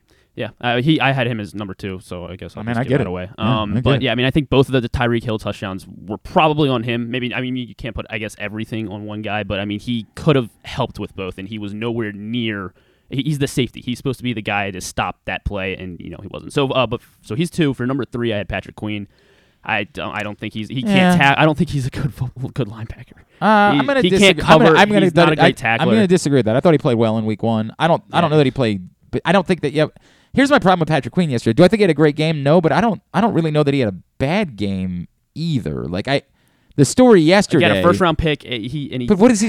I- tell me what he was supposed to do yesterday. And I did. I utterly disagree with you about Okay. that. I, I I couldn't disagree more. He had a really good second half of the season a year ago. Like moving positions really helped him, and he was outstanding a year ago. Um, if they had gotten gashed by the run, or if it had been the like a, a tight end over the middle, and his liability and coverage was the problem, but I. That just wasn't the story yesterday. I, Like, okay. Well, on the first drive, there well, they did have a third down conversion to Gesicki, and I think Pepe Williams was covering him, and the ball like went right by Patrick Queen. He just stood there. Yeah, I mean there was an like- opportunity to make a play on that ball. I'll give you that one, but I, don't- I don't know. I just I did not see just- Patrick Queen as he, being uh, the wa- the Waddle pass uh, when when they were down inside like the five, and he I think he was Yeah, he covering got- Wa- he got well blocked. He got well blocked on that. Yeah, it was. I, I just any anytime I I already I don't love him very much, and so anytime that comes off as a comes- different uh, situation where like you've just sort of sided with Patrick Queen. Like I think there's a to- there's other conversations here. Like it's what I talk about when you draft an inside linebacker in Mhm. the first round. Like what are you getting Roquan Smith? Because if you're not, I, I don't know if it's worth it. Like I think there's other conversations that are warranted. I just don't know that I would say that Patrick Queen played poorly yesterday, and I definitely he did not play poorly in Week One. I mean, I is he the greatest tackler I've ever seen in the history of football? No, no, he's not Junior Seau. You know what I mean? He's not. He's not Ray Lewis. But um, I, I don't. I just don't see him taking. I think you're you're strides taking, that we. I think you're taking we want him bigger frustrations, and you're what you're taking them out on a player. Anywhere's number six. Okay, I don't know what that is. What are you doing? The stand the fan bit now? Oh, more is or that less. what that I, mean, I don't. I don't like seeing these guys Um, wear single digits. I, I, I, I think the problem is there's only so much that an inside linebacker can do. And in a day, if you get Yeah, gashed yeah, by the run, true. if you get gashed by the run, and you're not making the tackles, that's a day where I'll say by 100% you got to get criticized for that. But that that just kind of wasn't the story to me yesterday. Uh, It's a it's a weird day for the. thinking about having Jalen Armour Davis on there too. I, I mean, look, I, the difficult part for me, I definitely thought about Jalen Armour Davis, but Yeah. you know he's not supposed to be in those positions. It's tough. You're grading on a curve for sure. All right, what's the rest of your list? Uh, number one, I had Mike Macdonald. Okay, that's fine. Yeah, because I I'm mean, fine. y- I'm fine with it. When I you when you blow a lead like that, you have to. A lot of it has to fall on the coaching, I whether it's Harbaugh, whether it's Macdonald. I, I'm not calling for his job like a lot of people want to, but that I mean, a That's majority of that loss It's is absurd. Majority of that loss is on the coaching staff, and uh, so I mean, I think uh, uh, it can fall on him when the defense, as much as as much of it was because the the offense wasn't you know controlling the time possession like they like we need them to. Uh, it still falls on the defensive coordinator, letting up four touchdowns in a quarter. All right, I gotta. Uh, we gotta grab a break because um, we're running behind today, as always. Get me yours. Conti- I got a bunch of them. We'll retweet them. We'll share your slaps to the helmet throughout the day, and we'll get ours up a little bit later on today at GlennClarkRadio.com.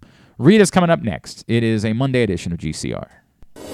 See Olympic athletes in action as the nation's best horses and riders compete in one of the world's premier equestrian events at the Mars Maryland Five Star at Fair Hill, presented by Brown Advisory, October 13th through 16th in Cecil County. Don't miss the breathtaking excitement of the dynamic cross country competition or the elegance of dressage and precision of show jumping. There's also great shopping and activities, including a fresh food fest, corgi race, and a beer, wine, and spirits showcase. So come enjoy a beautiful fall day at the Mars Maryland Five Star at Fair Hill, presented by Brown Advisory, October 13th through 16th. Learn more and buy tickets at maryland5star.us.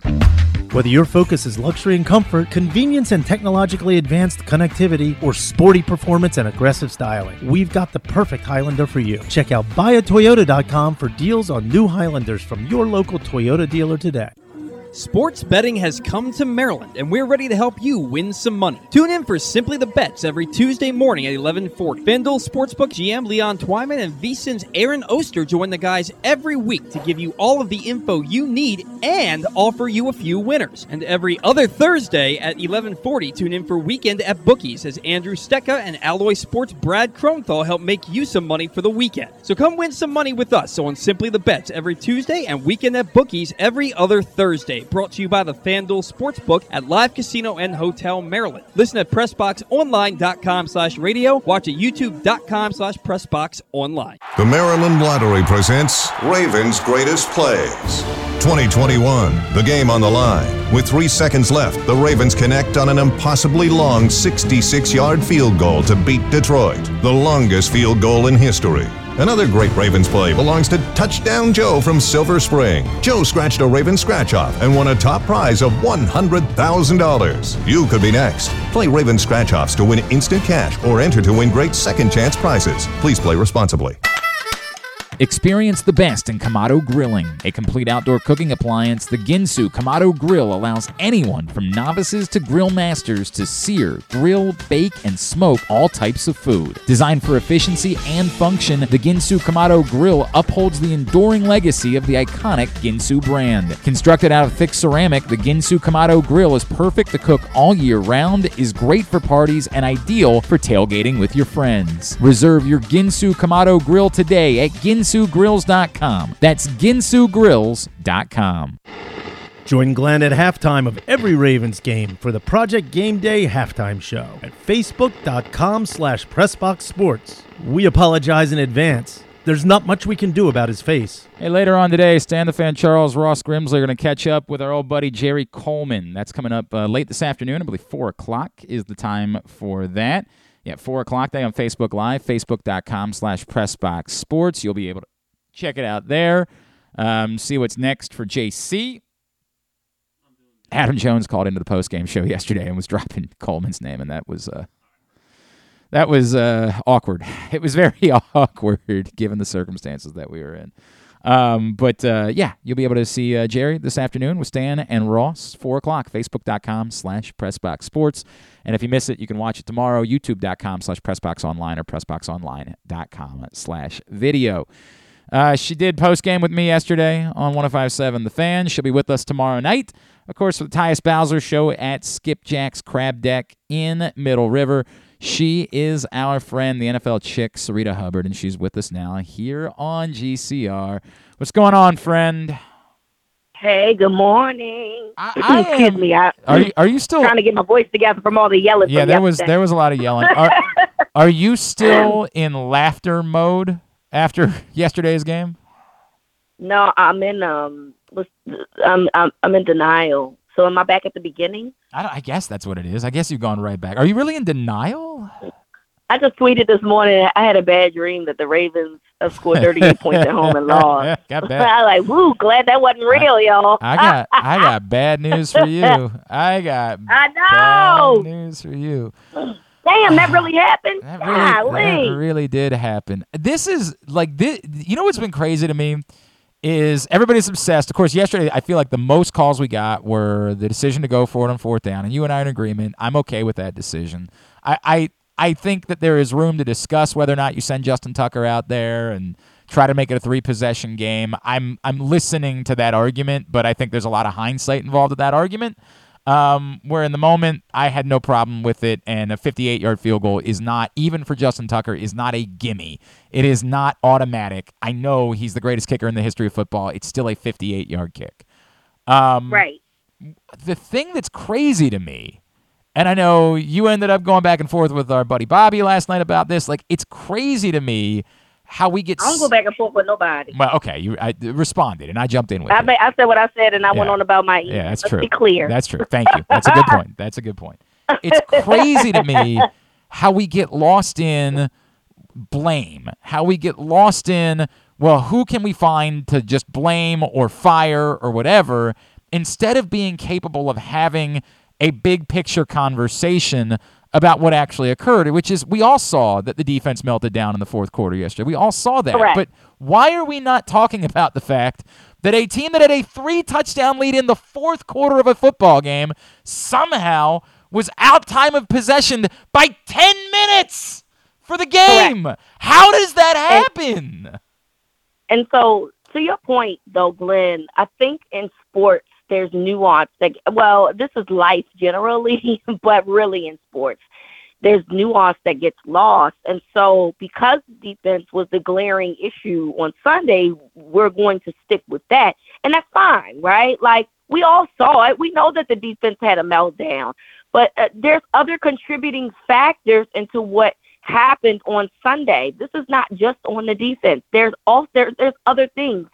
When did we stop acting like having a progressive or, or, or a consistent run game is not an effective defense? That's the, I guess that's my question because for years we were told that time of possession is important it, it, it keeps the offenses off the field and, and, and such.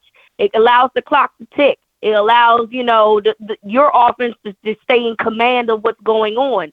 So now all of a sudden, because the defense had this meltdown, we're completely negating the fact that they were one for three on fourth down because they simply could not get a yard. We're negating the fact that they ran 2.2 yards a carry without Lamar Jackson because they can't run the football. And so while neither you nor I said that was the main reason for their loss yesterday, we simply said that there was a contributing factor to their loss. I don't know why that's an arguable point to people. I don't know why you can't see the big picture, but people like Glenn and me can. But that's a you problem. And I'm not here to help you fix it. So maybe you should get a little bit more understanding of how football works. There's 53 people available. So sometimes it's not just one group of people that failed in the football game. Sometimes it's lots of people that failed in the football game. And yesterday's game is a absolutely great example of how multiple people failed on both sides, on coaching in all facets. So I just don't understand why we do this thing where just because one part was the glaring part, that it doesn't mean that other parts didn't have a contributing factor into the failure of what happened. It, it's ridiculous the, to me. The even weirder part about this specifically, Rita, is that like we've all seen how football has changed. Like we all know there can't Exactly. be the 2000 Ravens could never happen again. Like it's not.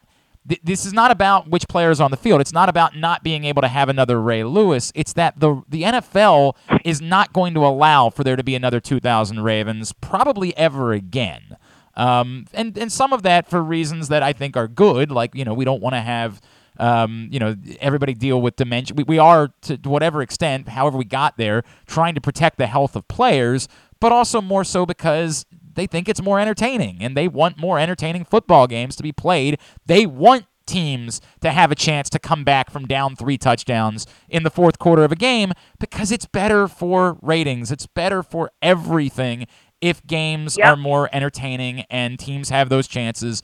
You're never going to have that again.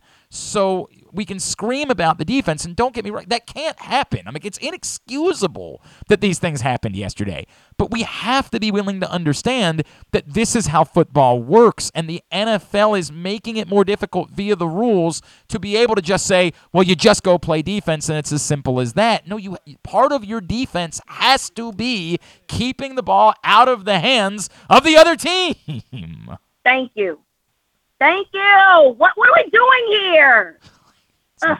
It's I, nuts. I don't understand, Glenn. Like, what are we doing? I just don't understand why we're not acknowledging that, or why is when you acknowledge it, it's like, no, that's preposterous. We all saw the defense break down. We we know that. We all saw it.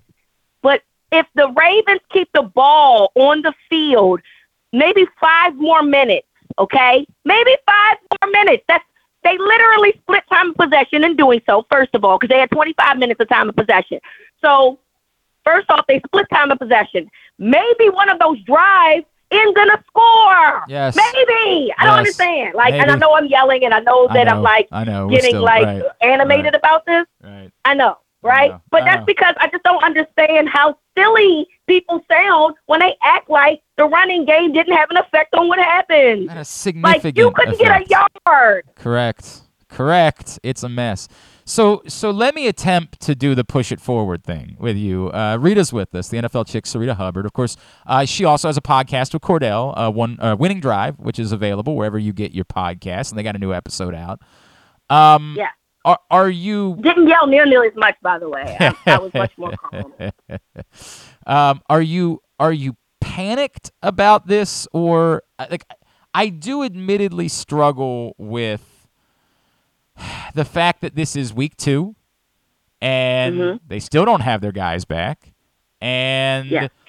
things happen in week 2 you know we referenced the post game show and I talked about it with Qadry earlier. Like there, there was a, a week 2 game against the Jaguars in 2000 that was nothing like what the Baltimore Ravens were going to be in 2000 um, I, I struggle with this. I struggle with the line of are, should we be panicked about what we saw versus do we have to acknowledge that sometimes in football there are odd games and weird things occur and this is not likely the story of the Ravens versus it was the story of the Ravens for one day. Yeah. Listen, it's week two. I mean, just remember in 2019, they got their asses beat by the Browns, uh, what, week four or Yeah, something like that. yeah. And then, and then, and then they made some changes, and then obviously we know the rest of the story. They go from two and two, and then they win all the rest of their games. I'm not saying that that's what about what's about to happen here, because they do have a lot of missing pieces that we don't know when they're going to come back. Um, they were much more healthier in 2019, so there's that. But I'm just making the point that I can't allow myself to be concerned about uh, uh, about what's happening um, when there's 15 more games and there's people that are going to be back that we expect to be back within those 15 games. Should we be concerned in the interim? Yes. Yep. Right? Like, yeah, because we don't know when those guys are coming back. We don't know when Tyus is going to return. We don't know when J.K. Dobbins is going to return. We don't know when Ronnie Stanley's going to be there. I ain't even mentioning Gus Edwards because honestly, I don't know if Gus Edwards even comes back this year. I know that sounds crazy, but like, mm-hmm. we're who knows what that situation is going to be. And I I think we start we have to start preparing ourselves for maybe Gus Edwards not coming back at least for half a season, or if he comes back at all. So um, I'm not really sure, you know, how that's going to work, particularly when you look at their schedule in the next couple of weeks. It ain't going to be easy, but I still think that this team is talented enough that they'll they'll fix some things.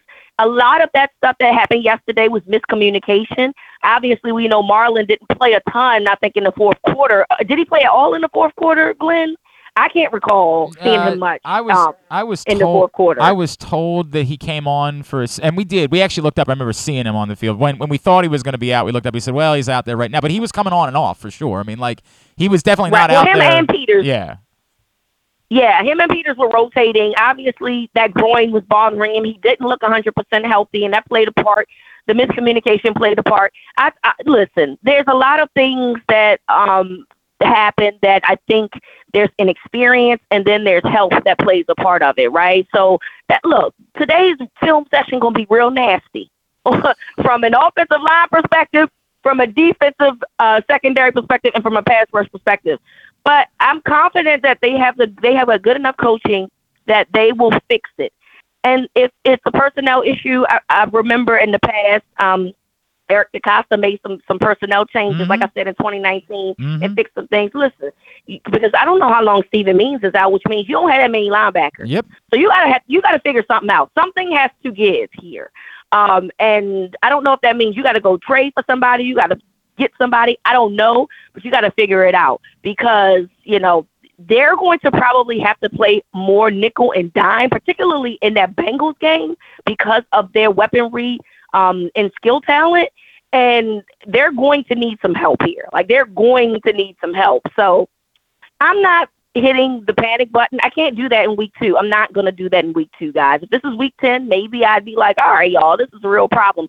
I just think that there's a lot of time to, to fix some things and hopefully they get better and maybe change that offensive line around a little bit. If Stanley can come back at left tackle maybe next week, maybe you move Mekari to left guard a little bit because that left side of that line between the center and the left guard was, was a mess.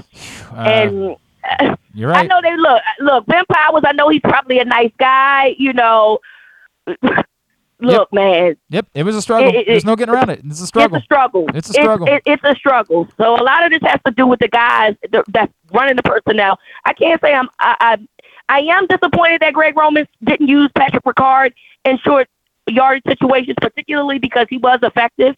But I can't because of that. I can't negate the fact that they couldn't get a yard. That's on y'all. Y'all got to do better. Yep. And if you can't do better, get somebody else in there that can. Yeah, and that's just where I'm you're at NFL with it. players. Yes, correct. You're NFL players. You got to get a yard. One, Exactly. one yard. And again, I- Exactly. the difficult part is it's one for three, but one of them involves, of course, a, you know, a, a bot. It's hard to criticize Lamar, man, because he was brilliant yesterday. But you know, you you got to handle that snap like you have to. You got to It's be able a to. blip. Right. Look, Uh-huh. Lamar probably has a perfect game without without that Yep. that No- um no that doubt. fumble. No doubt. So it's a blip. Yep, yep, that's the reality. All right, uh, we will talk about it tomorrow night, and then we'll we'll we'll have fun. We'll we will we will deal with it, and then we'll have fun. Is the way that we will handle it tomorrow night.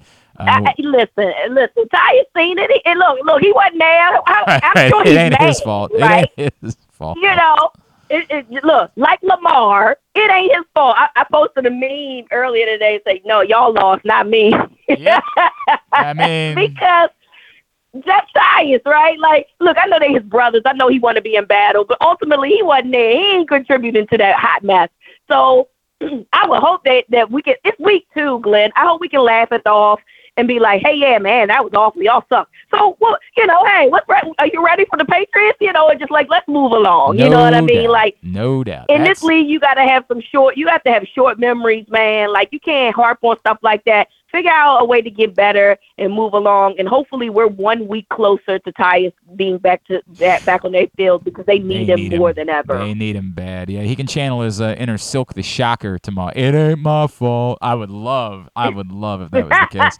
Uh, tomorrow night we will be at Skipjack's Crab Deck in Middle River. Find out more pressboxonline.com slash Bowser. Of course, at the NFL Chick, Winning Drive, and Gridiron Gals, where you find her. Love you, friend. We'll see you tomorrow night. Yes, see you tomorrow. That's Rita, the NFL Chicks, Rita Hubbard. We're all working through it. We're all going through it on a Monday after a brutal Ravens loss. Um, if you, oh, what do I need to do here? I need to do, oh, I need to tell you about Guilford Hall Brewery. And I'd love to tell you about Guilford Hall Brewery because it's amazing. God, what a gem Guilford Hall Brewery is. And they have a massive Oktoberfest party coming up this Saturday from noon to midnight. Admission is free. Now we're going to take a break after this. Admission's free. There are two VIP tickets available, and all you can drink beer ticket for $30. Griffin, how many hours would it take you to drink thirty dollars worth of beer? Um, I don't know, like one, two, not yeah, even. you can get it for twelve hours. Let's go. Twelve hours. This, Uh, this is the Guilford Hall Brewery. Yeah, at Guilford Hall Brewery. Yes, on Saturday. All right. You can get an eighty dollar all you can eat and drink ticket again for twelve hours. Now, again, most people won't make it 12 hours, but if you can make it for five, I would say more than worth it. If you can make it for, if you can plan it out that you do lunch and dinner there, it's not just that it, you're, what you're getting is worth your money. It's that you're, I'm not, maybe I shouldn't say this. They might not love this. You're stealing at that point. And I'm not kidding about that. Uh, I've had the Bavarian menu at uh, Guilford Hall Brewery. It's outstanding. What a gem Guilford Hall Brewery is. 1611 Guilford Avenue in Station North. You gotta check this place out. It is truly amazing. GuilfordHall.com is the website. Get your tickets for the Oktoberfest party coming up this Saturday. Jeremy Kahn will join us next. It's Glenn Clark Radio.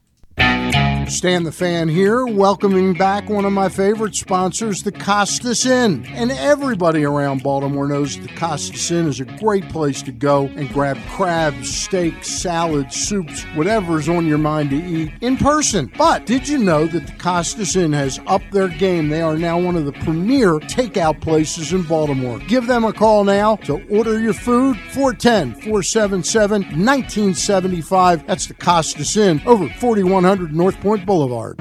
What's up, everyone? This is Tyus Bowser, and I'm excited to tell you that I'm back for season two of the Tyus Bowser Show in partnership with Pressbox and Great H Memorabilia. Join us on Tuesday nights throughout the season as I'll be heading all over town with my special guests, and of course, our co-hosts Glenn and Rita. Or is it Rita and Glenn? What is it? I look forward to meeting you guys and talking a little bit about football and a lot about life. And if you happen to miss the show, you can now catch a replay Friday nights on 105.7 The Fan. Get all of your details for the Tyus Bowser Show right now at PressBoxOnline.com slash Bowser. The next Tyus Bowser show is Tuesday, September 20th at Skipjack's Crab Deck in Middle River. It's brought to you by the all new Ginsu Grill and Maryland Vascular Specialists. The latest edition of Press Box is available now. On the cover, Bo Smolka profiles Ravens tight end Mark Andrews' path to NFL stardom, from his late decision to play the sport full time through having to overcome type 1 diabetes and more. Also, inside, we introduce you to football players at Maryland, Navy, Towson, and Morgan State, and we give you everything you need to know for betting football this season. Press Box is available for free at over 500 area locations, including 60 Royal Farm stores, and you can always find the entire edition as well as the best daily coverage of the O's, Ravens, and Terps at PressBoxOnline.com. See Olympic athletes in action as the nation's best horses and riders compete in one of the world's premier equestrian events at the Mars Maryland Five Star at Fair Hill, presented by Brown Advisory, October 13th through 16th in Cecil County. Don't miss the breathtaking excitement of the dynamic cross country competition or the elegance of dressage and precision of show jumping. There's also great shopping and activities, including a fresh food fest, corgi race, and a beer, wine, and spirits showcase. So come enjoy a beautiful fall day at the Mars Maryland Five Star at Fair Hill, presented by Brown Advisory, October 13th through 16th. Learn more and buy tickets at maryland5star.us. The Maryland Lottery presents Ravens' Greatest Plays. 2001, the big one. New York had just scored, and momentum was on their side when the Ravens returned the ensuing kickoff 84 yards for the touchdown that cemented their first world championship. Another great Ravens play belongs to Beth of Riverdale. Beth played Ravens scratch offs and won a chance to travel with the team to an away game. You could be next. Play Ravens scratch offs with instant prizes up to $100,000. And please play responsibly. If you can't listen or watch live, you can subscribe to the show via Spotify, Amazon, or Apple Podcasts. Leave a five star review while you're there. Or, if lying isn't your thing, we'll take a three and a half star review too. Coming soon, the all new Kin- Ginsu Kamado Grill, the perfect ceramic tailgate or home grill to sear, grill, bake, and smoke all kinds of food. Get the details and reserve yours today at ginsugrills.com and check out the press box Ginsu Grill Tent every home game this season. uh, we will be at the Mother's Tailgate, which is happening at Hammerjacks. Hammerjacks is where you find us on Russell Street, right next to the stadium. Uh, Griffin, uh, our, our sexy uh, tailgate model, will be there uh, demonstrating and uh, giving you delicious samples from Yeah. the uh, Ginsu Kamado Grill and uh, giveaways, prizes, things like that all season long. Come hang out with Pressbox at the Mother's Tailgate, which again is happening at Hammer Jackson. I know that sounds complicated, but it's not. Just go to go to Hammer Jacks. The Mother's Tailgate is happening there. All right, very easy. And we're there with Ginsu Grills and pre-order your Ginsu Grill. I am uh, I'm told mine might be coming soon, and I'm pretty excited about that. All right. Uh, he is Jeremy Kahn. He joins us every Monday as we discuss a really fun day. Just a super awesome time watching football yesterday. What's going on, pal? How are you? Oof. Yeah, it was uh, interesting. I'm, I'm doing well, though. All right, so tell me, uh, this is neither here nor there, but uh, knowing what you know about radio, when you get a uh, uh, when you get a text from the program director at 10:25 that says, "When can you talk today?" What what do you what goes through your mind? Oof. Um, maybe, uh, was it our program director yes, at 1057? yes, it oh was our program director, who I like a great deal, and so I'm hoping it's it's a friendly text. But all of my experience in radio is that when you get that text, it's never a good thing. Not necessarily from him. Sometimes it'll just be like he does want to talk, or Yeah, I, I, uh, I know. might add some I'm hoping that's the case. I'm, constructive criticism. Yeah. I'm just I'm just playing into literally everything I've ever experienced in the history of radio in my life, which is Oh, yeah. like like when you get that text, start preparing your resume. Like Yeah, one, one of my favorites ever, Glenn, is I got a um, an old program director I had, and I've literally had three, so maybe we can uh, narrow it down. Yeah. Um, but uh, he came in to ask me how my wife was doing after a big doctor's appointment. We found out my wife had MS, and before I could tell him how she was doing, or even start saying how she was doing, I got a, okay, that's great. I'll see you later then. like, wow, what a classy individual you were. So uh, anyway, but I mean, you just never know. Sometimes it's nothing. Oh, I know. I know that's the case. I'm, this is literally. I was trying to explain to young Griffin. Uh, just this is more my, my old radio tropes of of getting those Yep. types of text messages over the years. All right. Um, I don't I don't know what to say. This is what I'm coming to a day later. Is is yesterday is what happened legitimate reason for panic, or is it hey remove yourself for a day? Remember it's one game in week two of a football season. A reminder that insane things regularly happen in the NFL that have nothing to do with how a season might go for a certain team. We shouldn't overreact to this, or is it warranted given how just truly awful it was? isn't it? I mean, it's it's the second one. It's the the, the problem is. I'm sorry. Well, it's it's. Yeah, I, I guess you I shouldn't be yeah. worried over this. You gave me three things, I I, think, I right? know. Or did you give me? Well, what? Either way, it's one of those three. Um, no, you you you, you shouldn't be panicking right now over what just happened. I, I had somebody text me this morning. A buddy of mine is like, "Still think the Ravens are going to the Super Bowl?" I'm like, "Dude, it's one game. Like things happen." And yeah, I mean, you make predictions at the beginning of the year. We all have uh, what we thought. Like as I talk about week two being the biggest overreaction week, like people were wondering, were the Patriots really bad? They went into Pittsburgh in home opener and beat, uh, beat them. Um, were the Dolphins, were they good? And the Ravens start just pounding them, and then all of a sudden, all that speed and everything else caught up to you. You couldn't pick up a first down on all those third and shorts, and it was just frustrating. It was one of those days where, like Mike Preston doing his report card, it's all A's and F's. like Right. some guys did unbelievably well, and in Yep. other ones you're going, I don't know what happened. And and even on the game time touchdown to Tyreek Hill, it looked like the guys were upset at Kyle Hamilton for being out of position. So I mean, if that's the case, like the, the weird thing is they pick up one of those first downs, they don't give up the last drive. And I know these are ifs and ands. Like nobody talks about this team having wholesale problems if they win 38-35 or whatever, you know, but because it ends in an L, now they have issues where in all honesty, we should go back after a 38-35 game and go, okay, what do we have to fix? You know, like I, I think there are issues at the back end of the defense and and I even said after week one, I don't think their pass rush is all of a sudden great because they faced the Jets. No. And it felt non-existent yesterday. Yeah, it was. It was. I mean, it was truly non-existent yesterday, and and a reminder that the defensive line can't just be what bails you out for the fact that you don't have it at edge rush. You you need someone has to Mhm. be impactful when it comes to that. I am probably closer to where you are. Like to me the, the the the jarring thing and and everybody you know is so single-minded that when we bring this up they're like they scored 38 points how can you be mad about the offense their inability to run the ball I I don't know how to judge it like I don't know whether I just say hey that's going to be fine they're going to get Dobbins back they should get Edwards back after that and hopefully they get Ronnie Stanley back and you know Linderbaum should be better as the season goes on like that that can get fixed versus saying like I don't I don't care who's out there, you know, you, it's got to be better than this. Like this mm-hmm. this is atrocious. This is unthinkable. This isn't disappointing. This is there is no run game. It, it it's non-existent. Yeah, and it's another to to your point too. It's not just about. Remember um, uh, when we- Brian Westbrook was with the Eagles, and then they would build leads. And the big thing with Andy Reid is they can't close out games. Like they Right. would win a lot of games, they go to the playoffs, and they'd never be able to get past teams in the playoffs. And people were like, well, they can't close out games because they don't have that big back and all this other stuff. Well, it, it does become problematic for the Ravens if, let's say, you are building these leads. Like in the Yep. second half, you had you had a long ass run from Lamar Jackson for a touchdown, and you had three points. Yep. That's what you had in the second half. Yep. And I'm not saying you know you can't like you can't come in expecting someone to, to get an 80 yard run or make something happen. But like on these fourth and shorts and third and shorts, yeah, you can expect them to get it. And ultimately, I say this all the time, and it's the smartest, dumbest, dumbest, smartest thing I've ever said. You're only right when you're right, and it's just so funny. Like people, people don't care about um, what what was the right move. They care about whether it worked out or not. Like, i.e., we had a guy calling today saying, "Hey, they were throwing all over the Dolphins."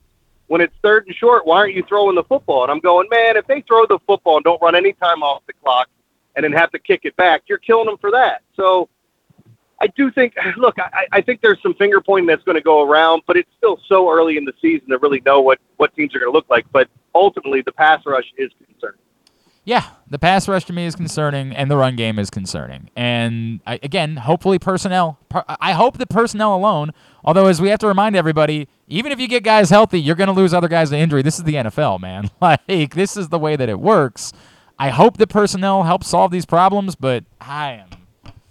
I, I, I don't know. I am I am extraordinarily concerned about it. I, I think the other part about this too, Jeremy, that, that we're dealing with when, we, when I talk about why the run game is such a significant part of the story for me is that I feel like there's still this reluctance to acknowledge how the NFL has changed. And part of this has been my issue with the Raven the way the Ravens have built their defense and saying, hey, analytics say have a strong secondary and that gets you a good defense. Well, okay, I, I, I hear you and I don't think you're wrong, but it seems to me like when the Rams needed to win a Super Bowl, they needed to have the play be made up front. It seems to me that like when the Ravens finally needed to get over the Chiefs, the play had to be made up front. It seems to me like when you're winning football games, you can have as good of a secondary or do everything you want to do in your secondary, but ultimately the plays still have to be made up front because the league has changed, because the game is different, and because they don't allow you to play defense the same way as you were once able to. And if a team gets four shots with a talented quarterback and skilled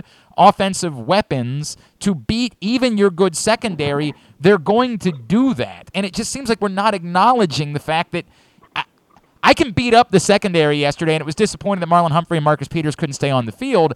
But what you're mm-hmm. asking is near impossible in the NFL in 2022.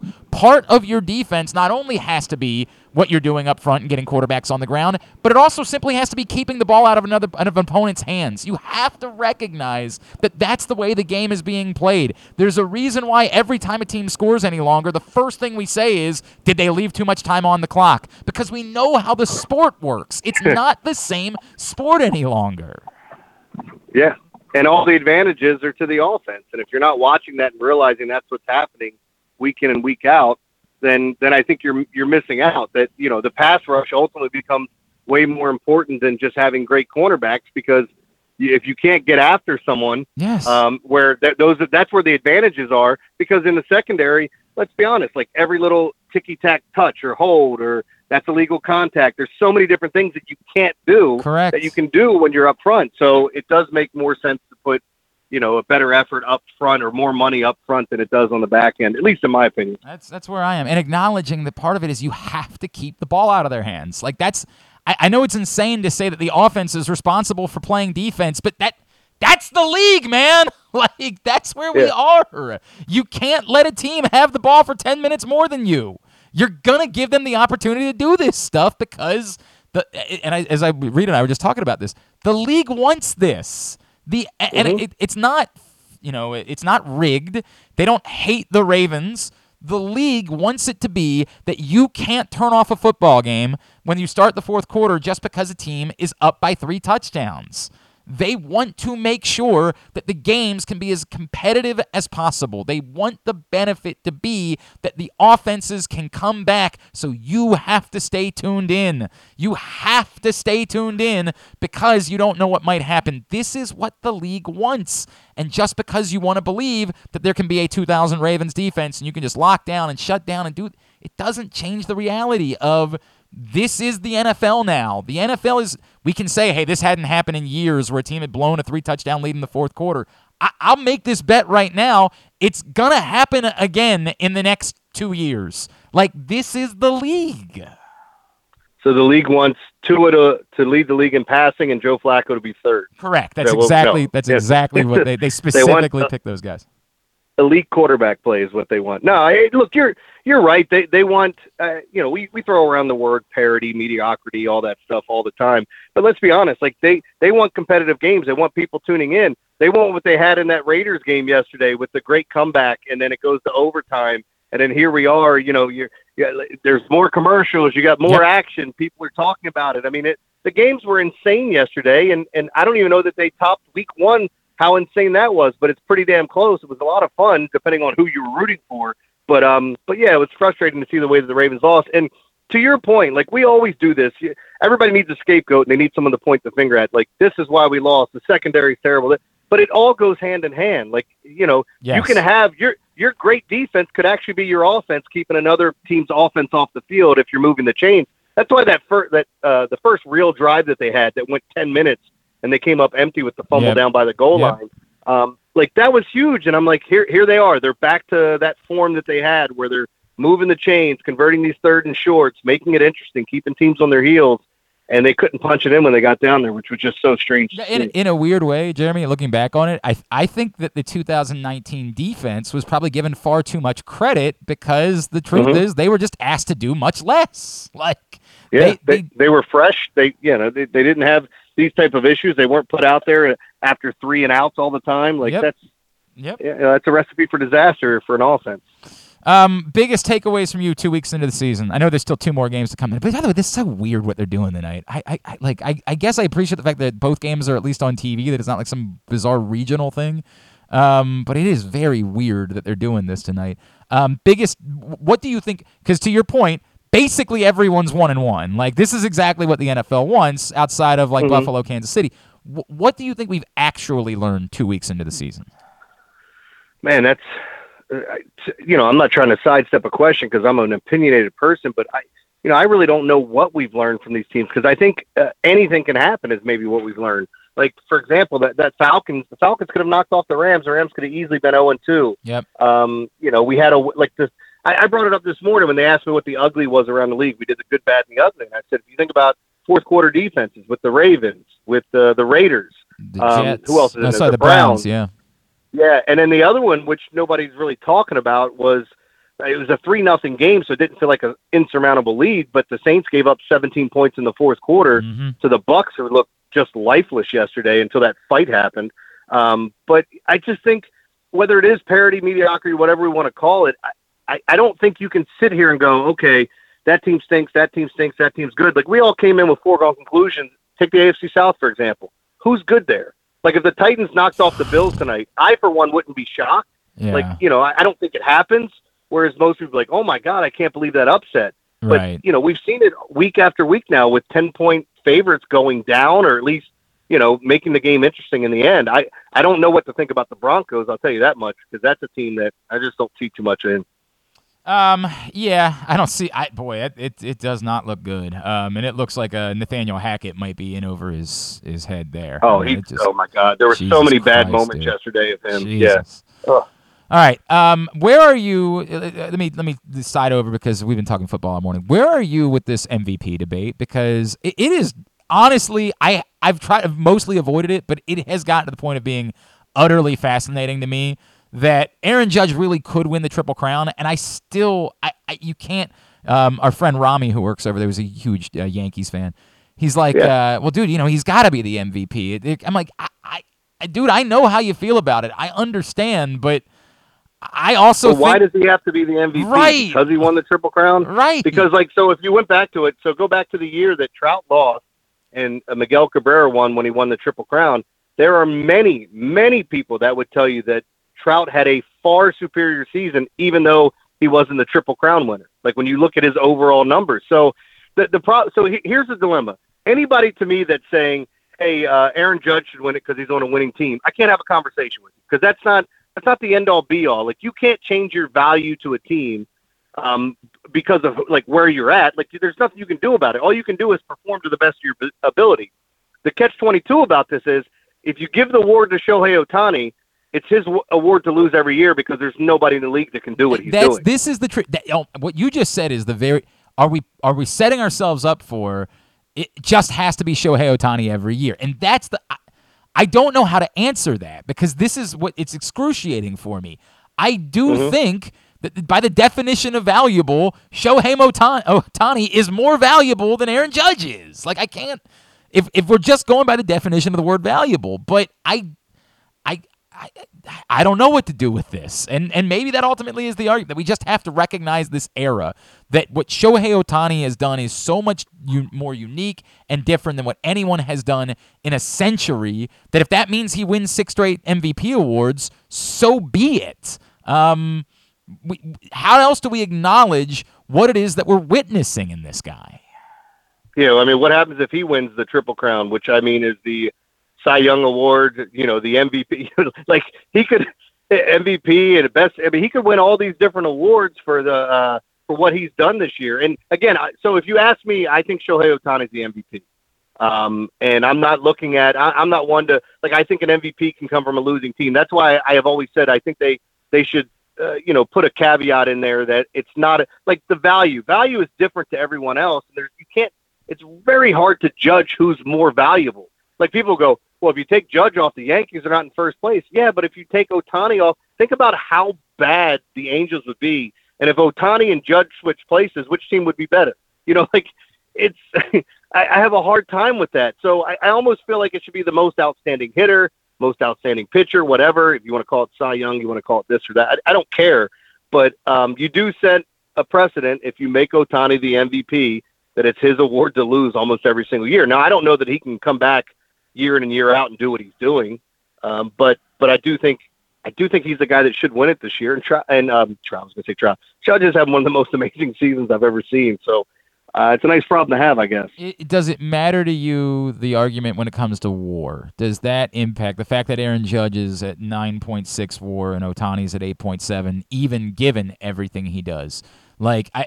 I, No, there, there are those that argue that like the MVP should just be the guy that has the highest WAR for the season. That, that that's who your MVP is. See, and I don't I don't necessarily agree with that either. But uh, again, I, I think a war war can be a little overrated at times. But here we are, we're splitting hairs talking about statistics that matter. Um, I don't know. I, are we going back to the old Russell Westbrook debate because he he had to he averaged a triple double for the season and it's never been done before that. And I guess you could use that either way you want, but more so for Ohtani because you know, Westbrook came back the next year and averaged a triple double and he didn't win it Right. you know, because I guess we'd already seen it. Maybe, maybe that's what changes. I, I it, it really is a loaded question, but I, I'm I I can't stand the argument that Aaron Judge is on a winning team. Like Bob uh, Nightengale that. was like, "Oh, you have to give it to Judge because he's on a winning team," and I'm like, what, Right. what does it have to do with anything? Like, right. It, it doesn't have to do with what the individual's doing. I, I am I am in agreement that the winning team thing. N- if so, man, you know, as I say that, if somebody said to me, I think it's essentially a dead heat. One of the teams is winning, so I'm going to vote for that guy. I wouldn't. Okay.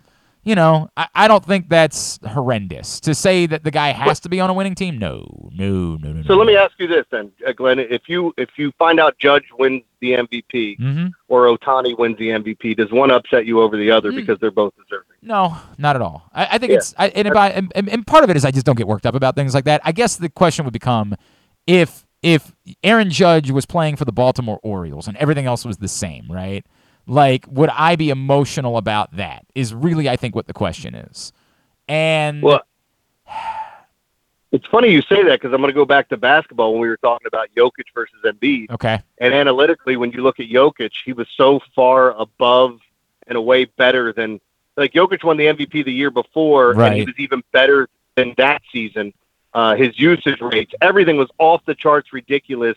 Like he had his season was on par with like uh, statistically some of Jordan's greatest years ever when he won it. So it's like it's it's very hard to argue that Jokic wasn't. But I would talk to Sixers fans that are like, oh my God, you got to give it to Embiid. Right. And I'm going, why? It's like, did you see what he did? He led the league in scoring. I'm like, okay, guys, there's all these different things that factor into it. So, Right. you know, the debate always comes up, but maybe that bias would come in.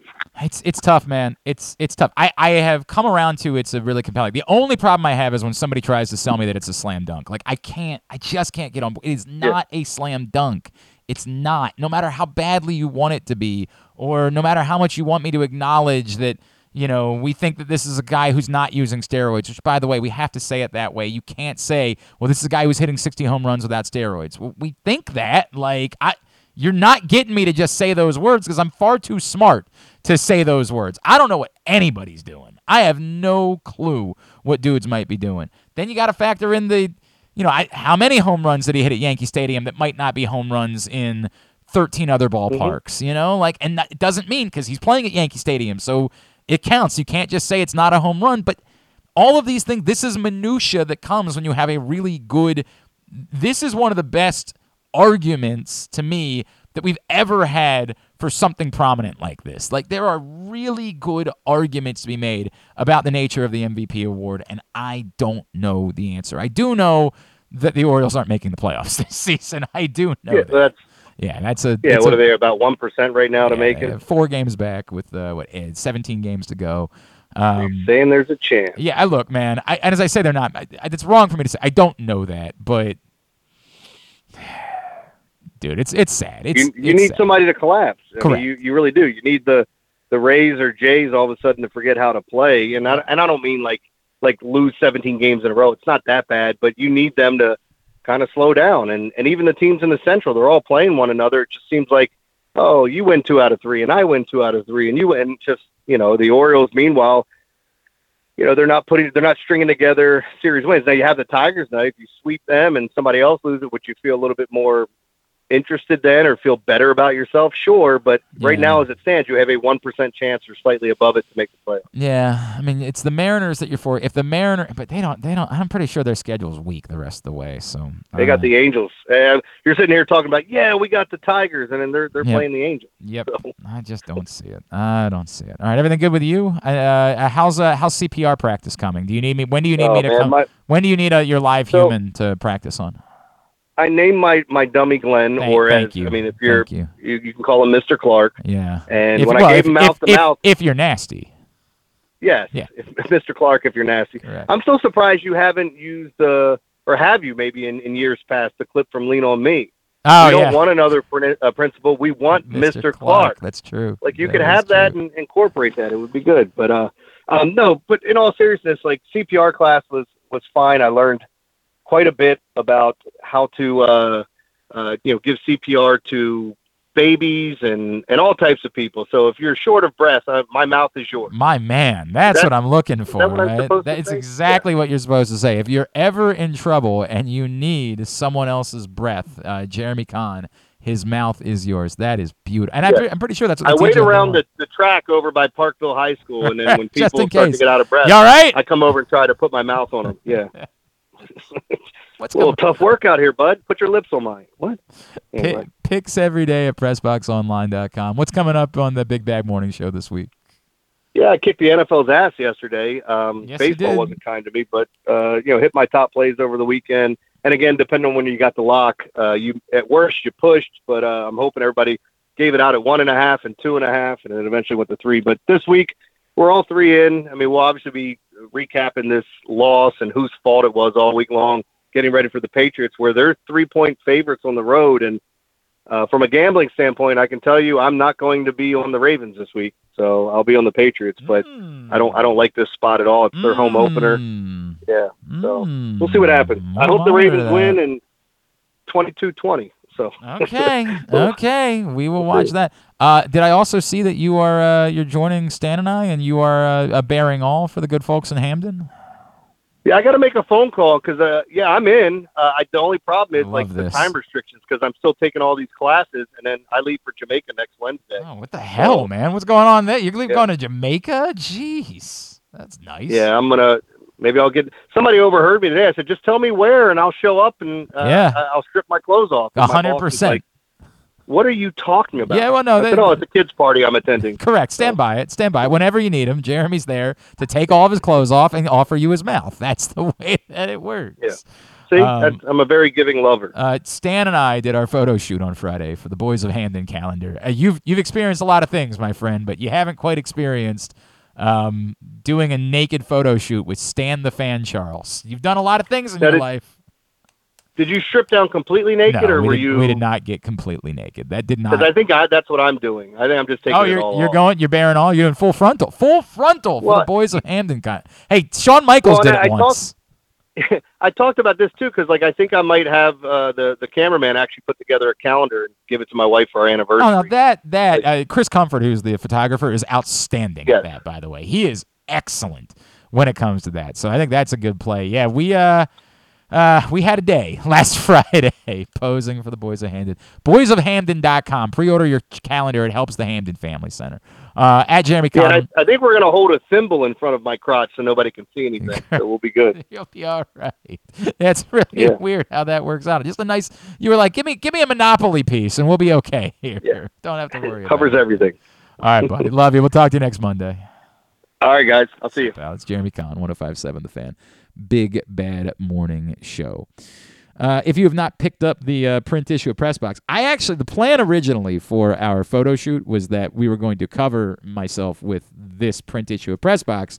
The irony is it says larger than life right there on the cover because the story is about Mark Andrews. Thought that that would be a clever play. Um, we found some other shots that we think we might end up using instead. So I don't know if that's the shot. We, we took plenty of those pictures. Can we share those somehow? Like, Uh, if, if they're not used in the no, calendar? because we need people to buy the calendar. No, no, I mean the large. If the larger than life ones don't see the calendar. Nope, we're not giving anyway. I'm only showing skin for the calendar.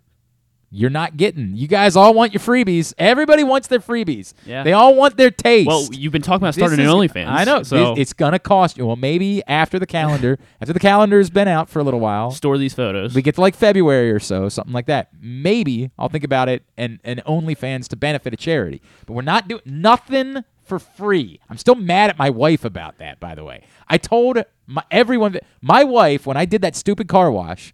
I said not stupid. It was lovely. I had a lovely day. Um, it's it's unfair. Uh, I said you can't. She kept asking if she could take a picture. I said no, you cannot. No, I need people to come to the car wash. And of course, she shows up at the car wash and starts taking pictures and then posting them on Facebook. My wife. Can't do that. You want to see the goods? And I know you do. You've been asking me for years. When you going to do full nude? When you going to get there? I get it all the time. Sha- you and Shannon Sweeney. I get it. It's the two of us. Always have. We're so demanding. When are we going to get to see everything? Well, she went ahead and did it. Now it's time for me. Shannon right? Sweeney? Is that her name? Uh, Sydney Sweeney. Sydney Yeah, Sweeney. Sydney Whatever the hell her Yeah, name yeah. is. I don't know what her name is. How would I know what her name is? I'm 40. Sydney I guess you're pretty close. Was- Sydney Sweeney, who's also lovely. I'm sure Shannon's lovely too. Maybe it's her sister. I hear their uh, their family might be. Might, yeah, might, yeah, that's- might be a few questions about the old Sweeney Sweeneys. family. Yeah, the Sweeneys. uh, the point is, uh, we did attempt to have this in, held in front of me, this larger than life issue of Press Box. Mark Andrews is on the cover. Great cover story from Bo Smolka. Go get it for free right now at your neighborhood Royal Farms. Any of the hundreds of locations around town where you find Press Box. Read it all, pressboxonline.com. When we come back in, tidbit tubular wind down for a Monday edition of Glenn Clark Radio. Experience the best in Kamado Grilling, a complete outdoor cooking appliance. The Ginsu Kamado Grill allows anyone from novices to grill masters to sear, grill, bake, and smoke all types of food. Designed for efficiency and function, the Ginsu Kamado Grill upholds the enduring legacy of the iconic Ginsu brand. Constructed out of thick ceramic, the Ginsu Kamado Grill is perfect to cook all year round, is great for parties, and ideal for tailgating with your friends. Reserve your Ginsu Kamado Grill today at Ginsu ginsugrills.com. That's ginsugrills.com. Come experience Maryland's number one sportsbook this NFL season at the FanDuel Sportsbook at Live Casino and Hotel, the ultimate place for any sports enthusiast. Take advantage of our 24 7 kiosks, massive video screens, and watch all the action from the best seat in the house. With more money paid out than anyone around, make every moment more at the new FanDuel Sportsbook at Live Casino and Hotel in Hanover, Maryland. Please play responsibly. Gambling problem? Please call 1 800 Gambler or visit mdgamblinghelp.org. first sip. That first bite. Mmm. Start your day off right with a delicious breakfast at Royal Farms. Choose from a fantastic selection of fresh Royal Farms breakfast sandwiches and top it off with a rich hot cup of the freshest coffee in the world. At Royal Farms, breakfast is available day and night. It's the freshest breakfast in the world. Real fresh, real fast. Royal Farms. Come in for Glory Burgers, Glory Wings. There's glory for everyone at Glory Days Grill. Enjoy their award winning burgers, ribs, and wings, or try the fresh salads, hand cut salmon, or the scrumptious sandwiches. Yum! Come in for the daily specials every weekday, like $7.99 burgers on Mondays and $6.99 nachos on Thursdays. Dine in and let us serve you, or order online at glorydaysgrill.com and take it home. That's glorydaysgrill.com for a location near you. Glory Days Grill, great food, good sports. The Maryland Lottery presents Ravens' Greatest Plays.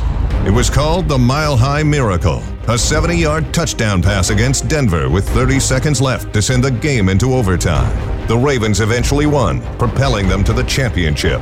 Another great Ravens play belongs to Diane from Annapolis. Diane played Raven Scratch Offs and won season tickets for 20 years. You could be next. Play Raven Scratch Offs with instant prizes up to $100,000. And please play responsibly. Have you been to Guilford Hall Brewery? Located in Baltimore's Station North neighborhood, Guilford Hall Brewery breaks the craft brew mold with their great handcrafted microbrews and amazing Bavarian style food selections. Join Guilford Hall seven days a week for Orioles, Ravens, and all of your favorite college games. Make plans now to watch the big games, play trivia, or bring your dog for Yappy Hour. They even have free valet service on Friday and Saturday nights. Go to guilfordhall.com for a complete schedule of events, beer listings, and food and drink specials. We'll see you at Guilford Hall Brewery. Tune in to Simply the Bets every Tuesday and weekend at Bookies every other Thursday at 11:40 a.m. And if you really have nothing better to do, keep listening to this show too. It just seems it's the guy that runs the company that's saying that. It just sort of seems like maybe he should be a little bit more encouraging about what it is that we're doing here. Uh, final segment of a Monday edition of the program. Today's show also brought to you by the Maryland Five Stars. See Olympic athletes in action as the nation's best horses and riders compete in one of the world's premier equestrian events at the Mars Maryland Five Star at Fair Hill, presented by Brown Advisory, October 13th through 16th in Cecil County. Um, John Proctor, I'm not looking forward to seeing Ja'Marr Chase play the Ravens in upcoming games, although Cincinnati's line has been giving up sacks like candy.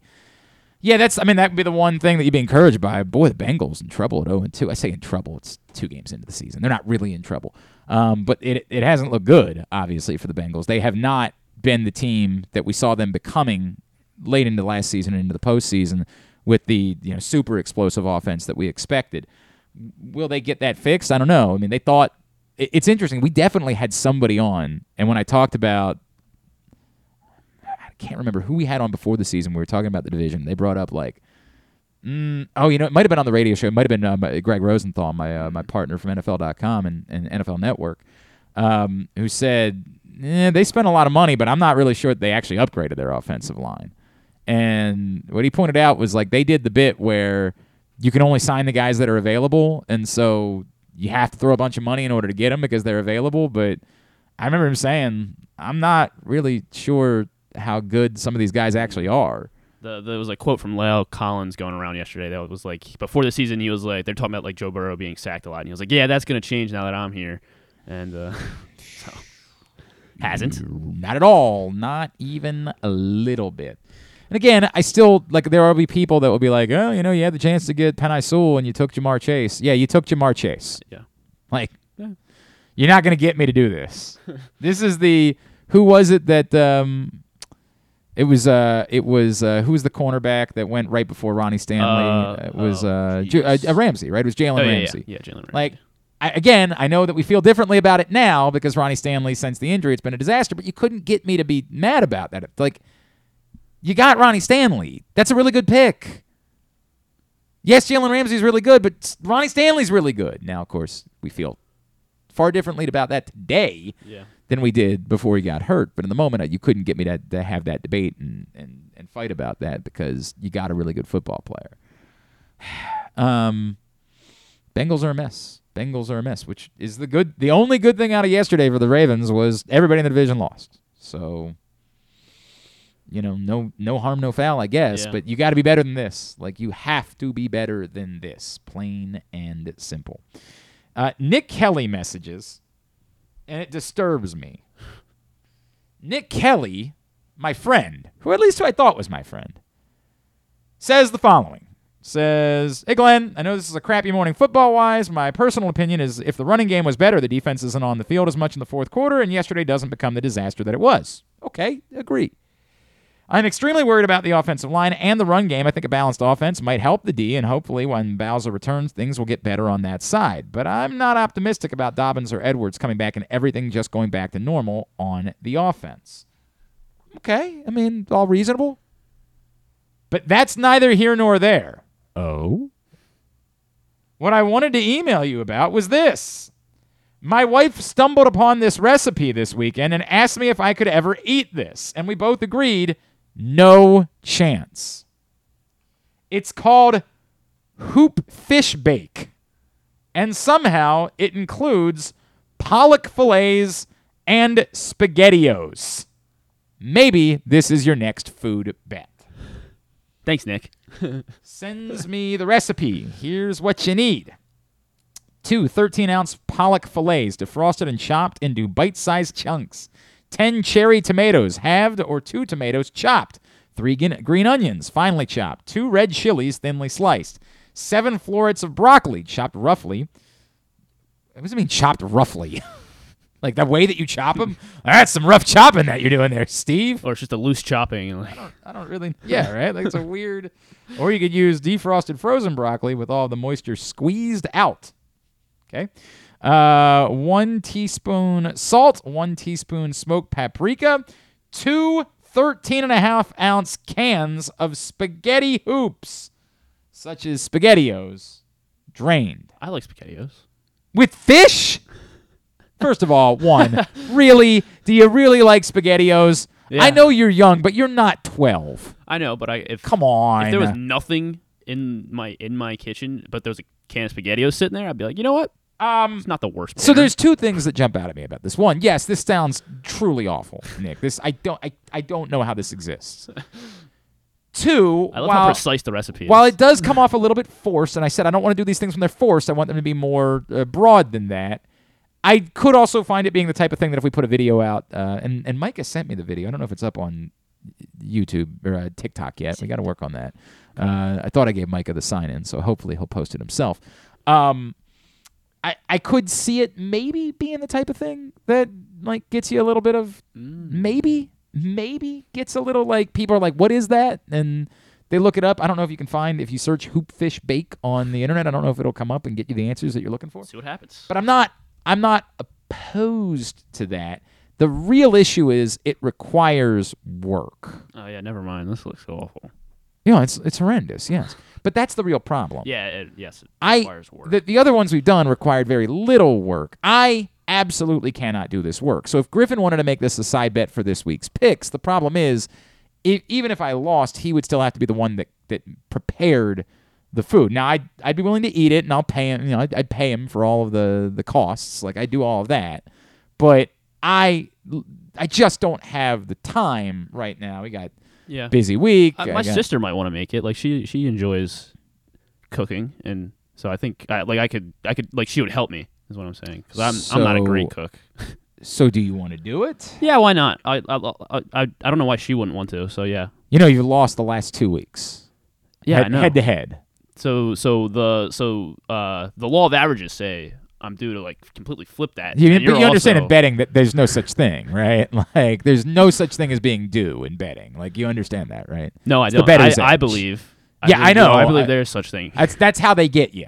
That's that's that's how betting works. Is that's how they get you. Now, for what it's worth, I'm not trying to. I, I absolutely. I it's it's pure luck. Uh, you can't watch the NFL yesterday and think that the results are anything other than pure luck. There is no skill involved in knowing who is going to win these games or what they're going to win them by. Um, if you will make it, I'll do a hoop fish bake side bet with you for this week's picks. All right. But you, I, I'm, I'm telling you, I just don't have the time. I don't have the time. I, I'm using bandwidth a lot now. When I try to explain to people what's going on, I'm like, dude, I just don't have the bandwidth. That's where I am. That's my, that's my thing. I'm a, I'm an 80 year old man. Um, I just don't have the bandwidth to be able to, ha- to be able to prepare something like this. But you, if I lose, Yeah, I think the Ravens play at one on Sunday. Yes. If Yeah, I lose, yeah. I will. But you won't have the answer because we might pick the Sunday night game this week. Okay. So you well, I mean, not. well, I'd still be making it. Like one of us would be eating it. Oh, either way, Yeah. right? Is what you're Yeah. saying. Well, or both of us if we tie. both of us, if yeah. we tie, and then- and what are we saying? Because this is like this is a casserole. This is we're not going to eat the entirety of the casserole. I guess. Um, How much? I mean, how much of it are we? We're gonna make the whole thing too. I guess. You're going to make the whole thing. I I think maybe like a plate's worth, something like that is what someone would have to eat. Yeah, like a a, a square. I mean, like like a lasagna sized piece is what Yeah. we're talking about. Yeah.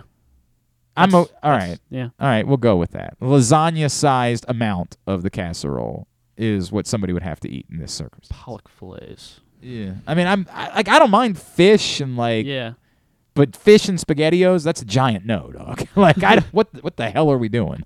What what this is like when we did the milk and spaghettio pie with Ken Zales a couple years ago. Like what in the Milk and world? spaghetti. Like the milk on? was in the. Yes, Ooh. it was truly disturbing. The breadcrumb right. topping sounds like that has potential. No, it does not. Stop.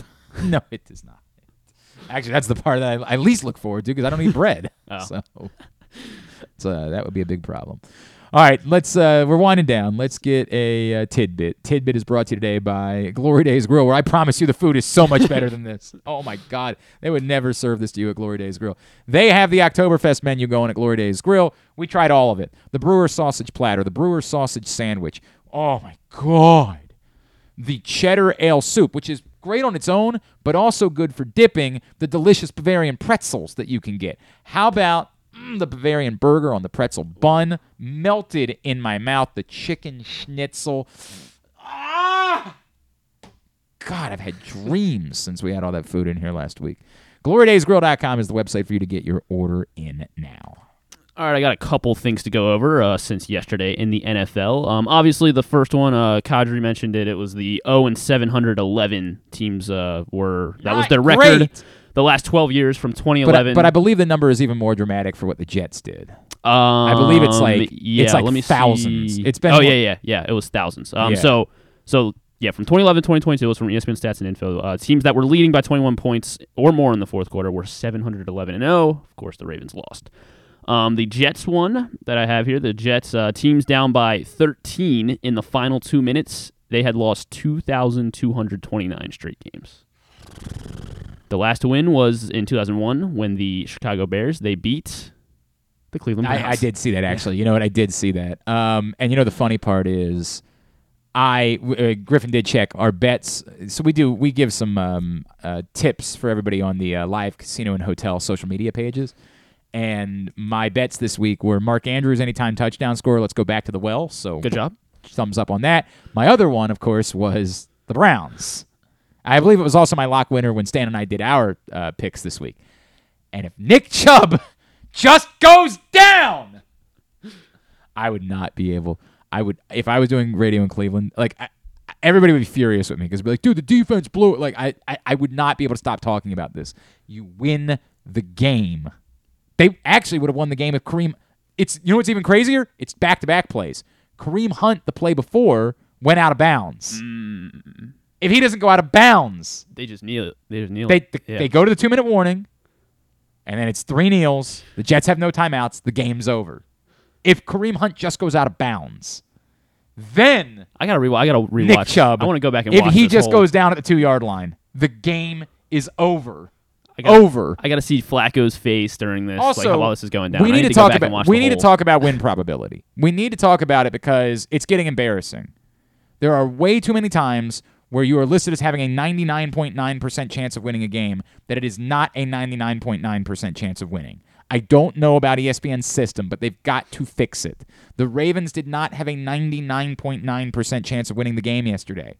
They might have had a 95% chance, they might have had a 97%, but everything cannot be 99.9. There is weight 99.9 is you you're in victory formation because there is still a 0.1% chance that you fumble the snap in victory for, for formation. But anytime you're not in victory formation, you can't have a 90.9.9% chance of winning a football game.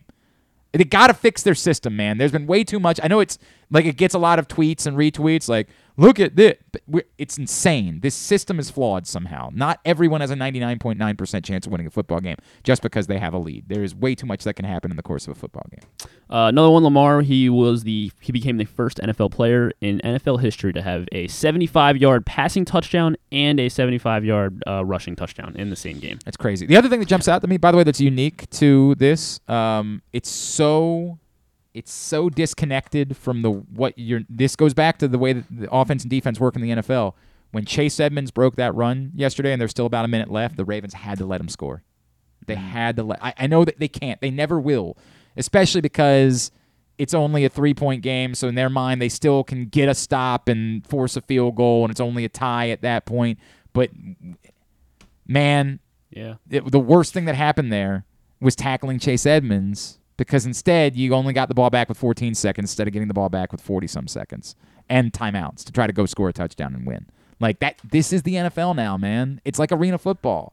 It is next to impossible to play defense. It's it's not impossible, but it's next to impossible. Sorry, go ahead. Um, Tua also became the fifth player in NFL history with four passing touchdowns in the fourth quarter. Um, and he was and he was the second quarterback to ever throw four touchdown passes in the fourth quarter on the road, joining Joe Montana, who did Ah, it in here he's good. 1989. Two Yeah. greatest quarterbacks of all time. Tua. Joe Montana and Tua Tagovailoa. Yes. Uh, Joe Flacco also became Obviously, the, the, other the other storyline, a heck of a weekend for the Tagovailoas. Yeah, yeah, I mean, good for them. don't feel good about it, but Uh, Joe Flacco, he became the first Jets quarterback with 300 passing yards and four touchdowns since Vinny Testaverde uh, in 2000 against the Dolphins. That was on um, the Monday Night Miracle. Um, and then the last one I have is it was the second day in NFL history that saw three 13 point comebacks. Uh, the last, the only other time that happened was October 4th, 1992. So yesterday the Jets came back, 13 down 13. Yeah, the- Dolphins came back, and and, the then the Cardinals. Cardinals Yep. against the Raiders. Yep. Um, all right. So t- with my tidbit, Joe Flacco, uh, he led his 25th career game-winning drive yesterday against the against the Cleveland Browns. Uh, so I wanted to know, and that actually puts him uh, among active quarterbacks. He is ninth with 25 game-winning drives. So I want to know if you can name uh, the top 10. So eight guys ahead of him, and the one guy that rounds out the top 10. Uh, Tom Brady. Yes, Tom Brady number one, 54. He is also, I think he. Let me. I had the. He is tied with Peyton for all, 54 all-time games. So maybe Peyton Manning would be. Is he on the list? No, no, among active guys, among active guys. So active quarterbacks uh, um, is my tidbit question. Oh, I was just throwing out there that Sorry. Peyton among all time, all time, yeah. Uh, Russell Wilson. Russell Wilson, number four, yes, 33 game-winning drives for Broncos country. Matt Ryan. Matt Ryan, number two, 42, tied for second, 42 game-winning drives. Aaron Rodgers. Aaron Rodgers, number seven, 27 game-winning drives for Aaron Rodgers. I know he didn't win a lot, but Matt Stafford. Matt Stafford, there you go, number two. He's tied with Matt Ryan, 42 game-winning So, drives. so it starts to get interesting around here because you get past the guys that have been in the league for forever, Mm-hmm. and you got to start thinking about either guys that have done it so much in a short amount of time, or guys that have just sort of hung around long enough that they could crack. So Kirk Cousins, for example. Kirk Cousin rounds out the top 10. He has 20 game-winning drives in his 10-year NFL career. Now it's the guys that have done a lot and a little. Um, Mahomes. Mahomes is not up there yet. Yeah, it's tough. It's, Yeah, it's he only short has amount of time. only 10 game-winning drives in his five-year career. To- I don't got to figure out how they're defining game-winning drives then, because that number is shallow. That's a shallow I number. guess just because they're always winning most of the time. Yeah, I, too, I think there's something off about that number. I think I it's can- I how can look into think it. it's how they're defining game-winning drives. Like it's game-winning drives in what part of the fourth quarter or something like that. Because what they're saying, he's just always ahead, so they don't give him a game-winning drive. Like, yeah, okay. I mean, I, I get that. Um, Dak. Dak Prescott 11. He is not in the top 10. Uh, or well, 17 game-winning drives. He's 11th among active. Uh, Ryan players. Tannehill. Ryan Tannehill, uh, game ahead of Joe Flacco. He has 26 game-winning drives. Surprising. Yeah. Um, I guess because he just gets to hand it off to Derrick Henry and then he runs. man, I hear you. Derek Carr. There you go. Derek Carr, number five. He has 30 game-winning drives. There's one more on this list. One more. He is a backup, so he's not a current starter. Um, Backup, um, not Matt Schaub still in the league. No, not Matt Schaub. I don't think he is still in the league I have no idea if he's still in the league or not. A backup. All right, wait, it's twelve twenty four. What? Who is it? It is Andy Dalton. Oh, right. Yeah, backing up Dalton. I uh, I- right? yeah. No, yeah, Yeah, yeah, correct. That's so what it yeah. is. Andy Dalton is fifth. All right, very good. By the way, Jameis threw three interceptions yesterday. That's that's so weird. He almost never does that. So weird how we keep trying to convince ourselves that this is going to be Jameis's year. Just this this will be the one. This will be the one. Bucks might have a good defense. Who knows? They do have a good defense, but Jameis Winston throws a lot of interceptions. It's it's Yeah. who he is. Like it's intrinsic Who do to they have? Who do they have this week? I, I've got to figure out if I want to start him at quarterback. All right. Uh, boy, I might have to play him in, in. I've got a league where I got Russell Wilson, and I've got some questions. I decided to start Marcus Mariota yesterday over Well, Jameis. I I I was uh, I was beating my friend by uh it was he didn't have he only had one player going in the one o'clock window so it was a, it was a defense I think it was the Dolphins defense actually Okay. and he, I was beating him eighty four to negative four at one point Oh wow. and uh, but after the Ravens lost I just kind of checked out I have not checked Yeah. the score Yeah. so I don't even know if I I think I'm winning I All right, here's coming up totally tubular wise. Uh, totally tubular brought to you by the FanDuel Sportsbook at Live Casino and Hotel Maryland, the best place to watch and bet on every big time sporting event. Thursday night football this tonight, Monday night football doubleheader. Where are you gonna go? Watch both the games. The media wall, unlike you don't have to choose, they're both going to be right there in front of you uh, to bet on both games tonight, Monday Night Football. Reserve your spot by emailing events at sportssocialmd.com. Uh, Orioles tonight uh, open up the series with the Tigers, 7 o'clock on MASN 2. Tyler Wells versus Tyler Alexander. How about that? It's the Tyler Tyler showdown tonight. Uh, ESPN for Titans Bills at 7:15, then ABC for Vikings Eagles at 8:30. I don't get it. Like I don't know why you wouldn't just do a doubleheader, but um, whatever. I think, That's they, what- I think they said like the the ratings for the ten o'clock Eastern start times are just Well, they're probably really not bad. good. I understand, they're but like, I is it gonna? Are they gonna have great ratings when there's two games going on at the same time? I don't know. I guess don't- we'll find out. I don't know. Whatever. Sure. MASN for Nationals Braves at 7:20. MLB Network Twins Guardians at one. Mariners Angels at four. Mets Brewers 7:30. Diamondbacks Dodgers at 10:30. And the USA Network for WWE Monday Night Raw at eight. Anything non-sports wise? Um, yeah, season 22 of The Voice premieres tonight. Camila Cabello is uh, one of the new. it was Cabello. Cabello, Ca- Cabello. Sure, we'll go with Cabello. She's one of the new uh, judges or whatever they do on that. Um, let's see. Kevin can F himself. New episode of that. Best in Dough is a new show premiering on Hulu. It's like a pizza making competition. Nothing. Sure. Nothing. I mean, I, what do you want me to say here? I don't know. I mean, I thought you. Like- I thought you liked the cooking stuff. Uh, let's see. I, Johnny I like Knoxville. Master. I don't know what this is. Johnny Knoxville is going to be on Kimmel. What's he Um, plugging? So there's a new show called Reboot. I think it's coming out on Hulu on Wednesday or Thursday or something. Um, but Knoxville's in it. Keegan Michael Key, uh, somebody else. That, but Keegan Michael Key's gonna be on Corden plugging it. There, Okay. so it, it seems. I don't know. I want it. I want to like the idea, but I don't know. Yeah, it looked I okay. the I think it comes out on Wednesday Okay. on Hulu. Um, but yeah, so Knoxville's gonna be on Kimmel. The Black Eyed Peas are performing on James Corden as well. Ken Burns and Ana de Armas on Stephen Colbert tonight. Very good. Um, sure. Thank, find it all at glennclarkradio.com. Yeah, Thanks the rest today. Thanks There's to a lot of Qadry. Thanks to uh, Rita. Thanks to Jeremy. We'll get it all up in the greatest hits section of the Archives. It's, it's Talk Like a Pirate Day, so I had to do that. Oh, okay. All right. All right. Uh, sure. Uh, tab at glennclarkradio.com. Uh, anything tomorrow? Um, stuff and things. Stuff and things. Stuff and things. Big day of stuff and things tomorrow. Um, you know what? I'll go ahead and announce it.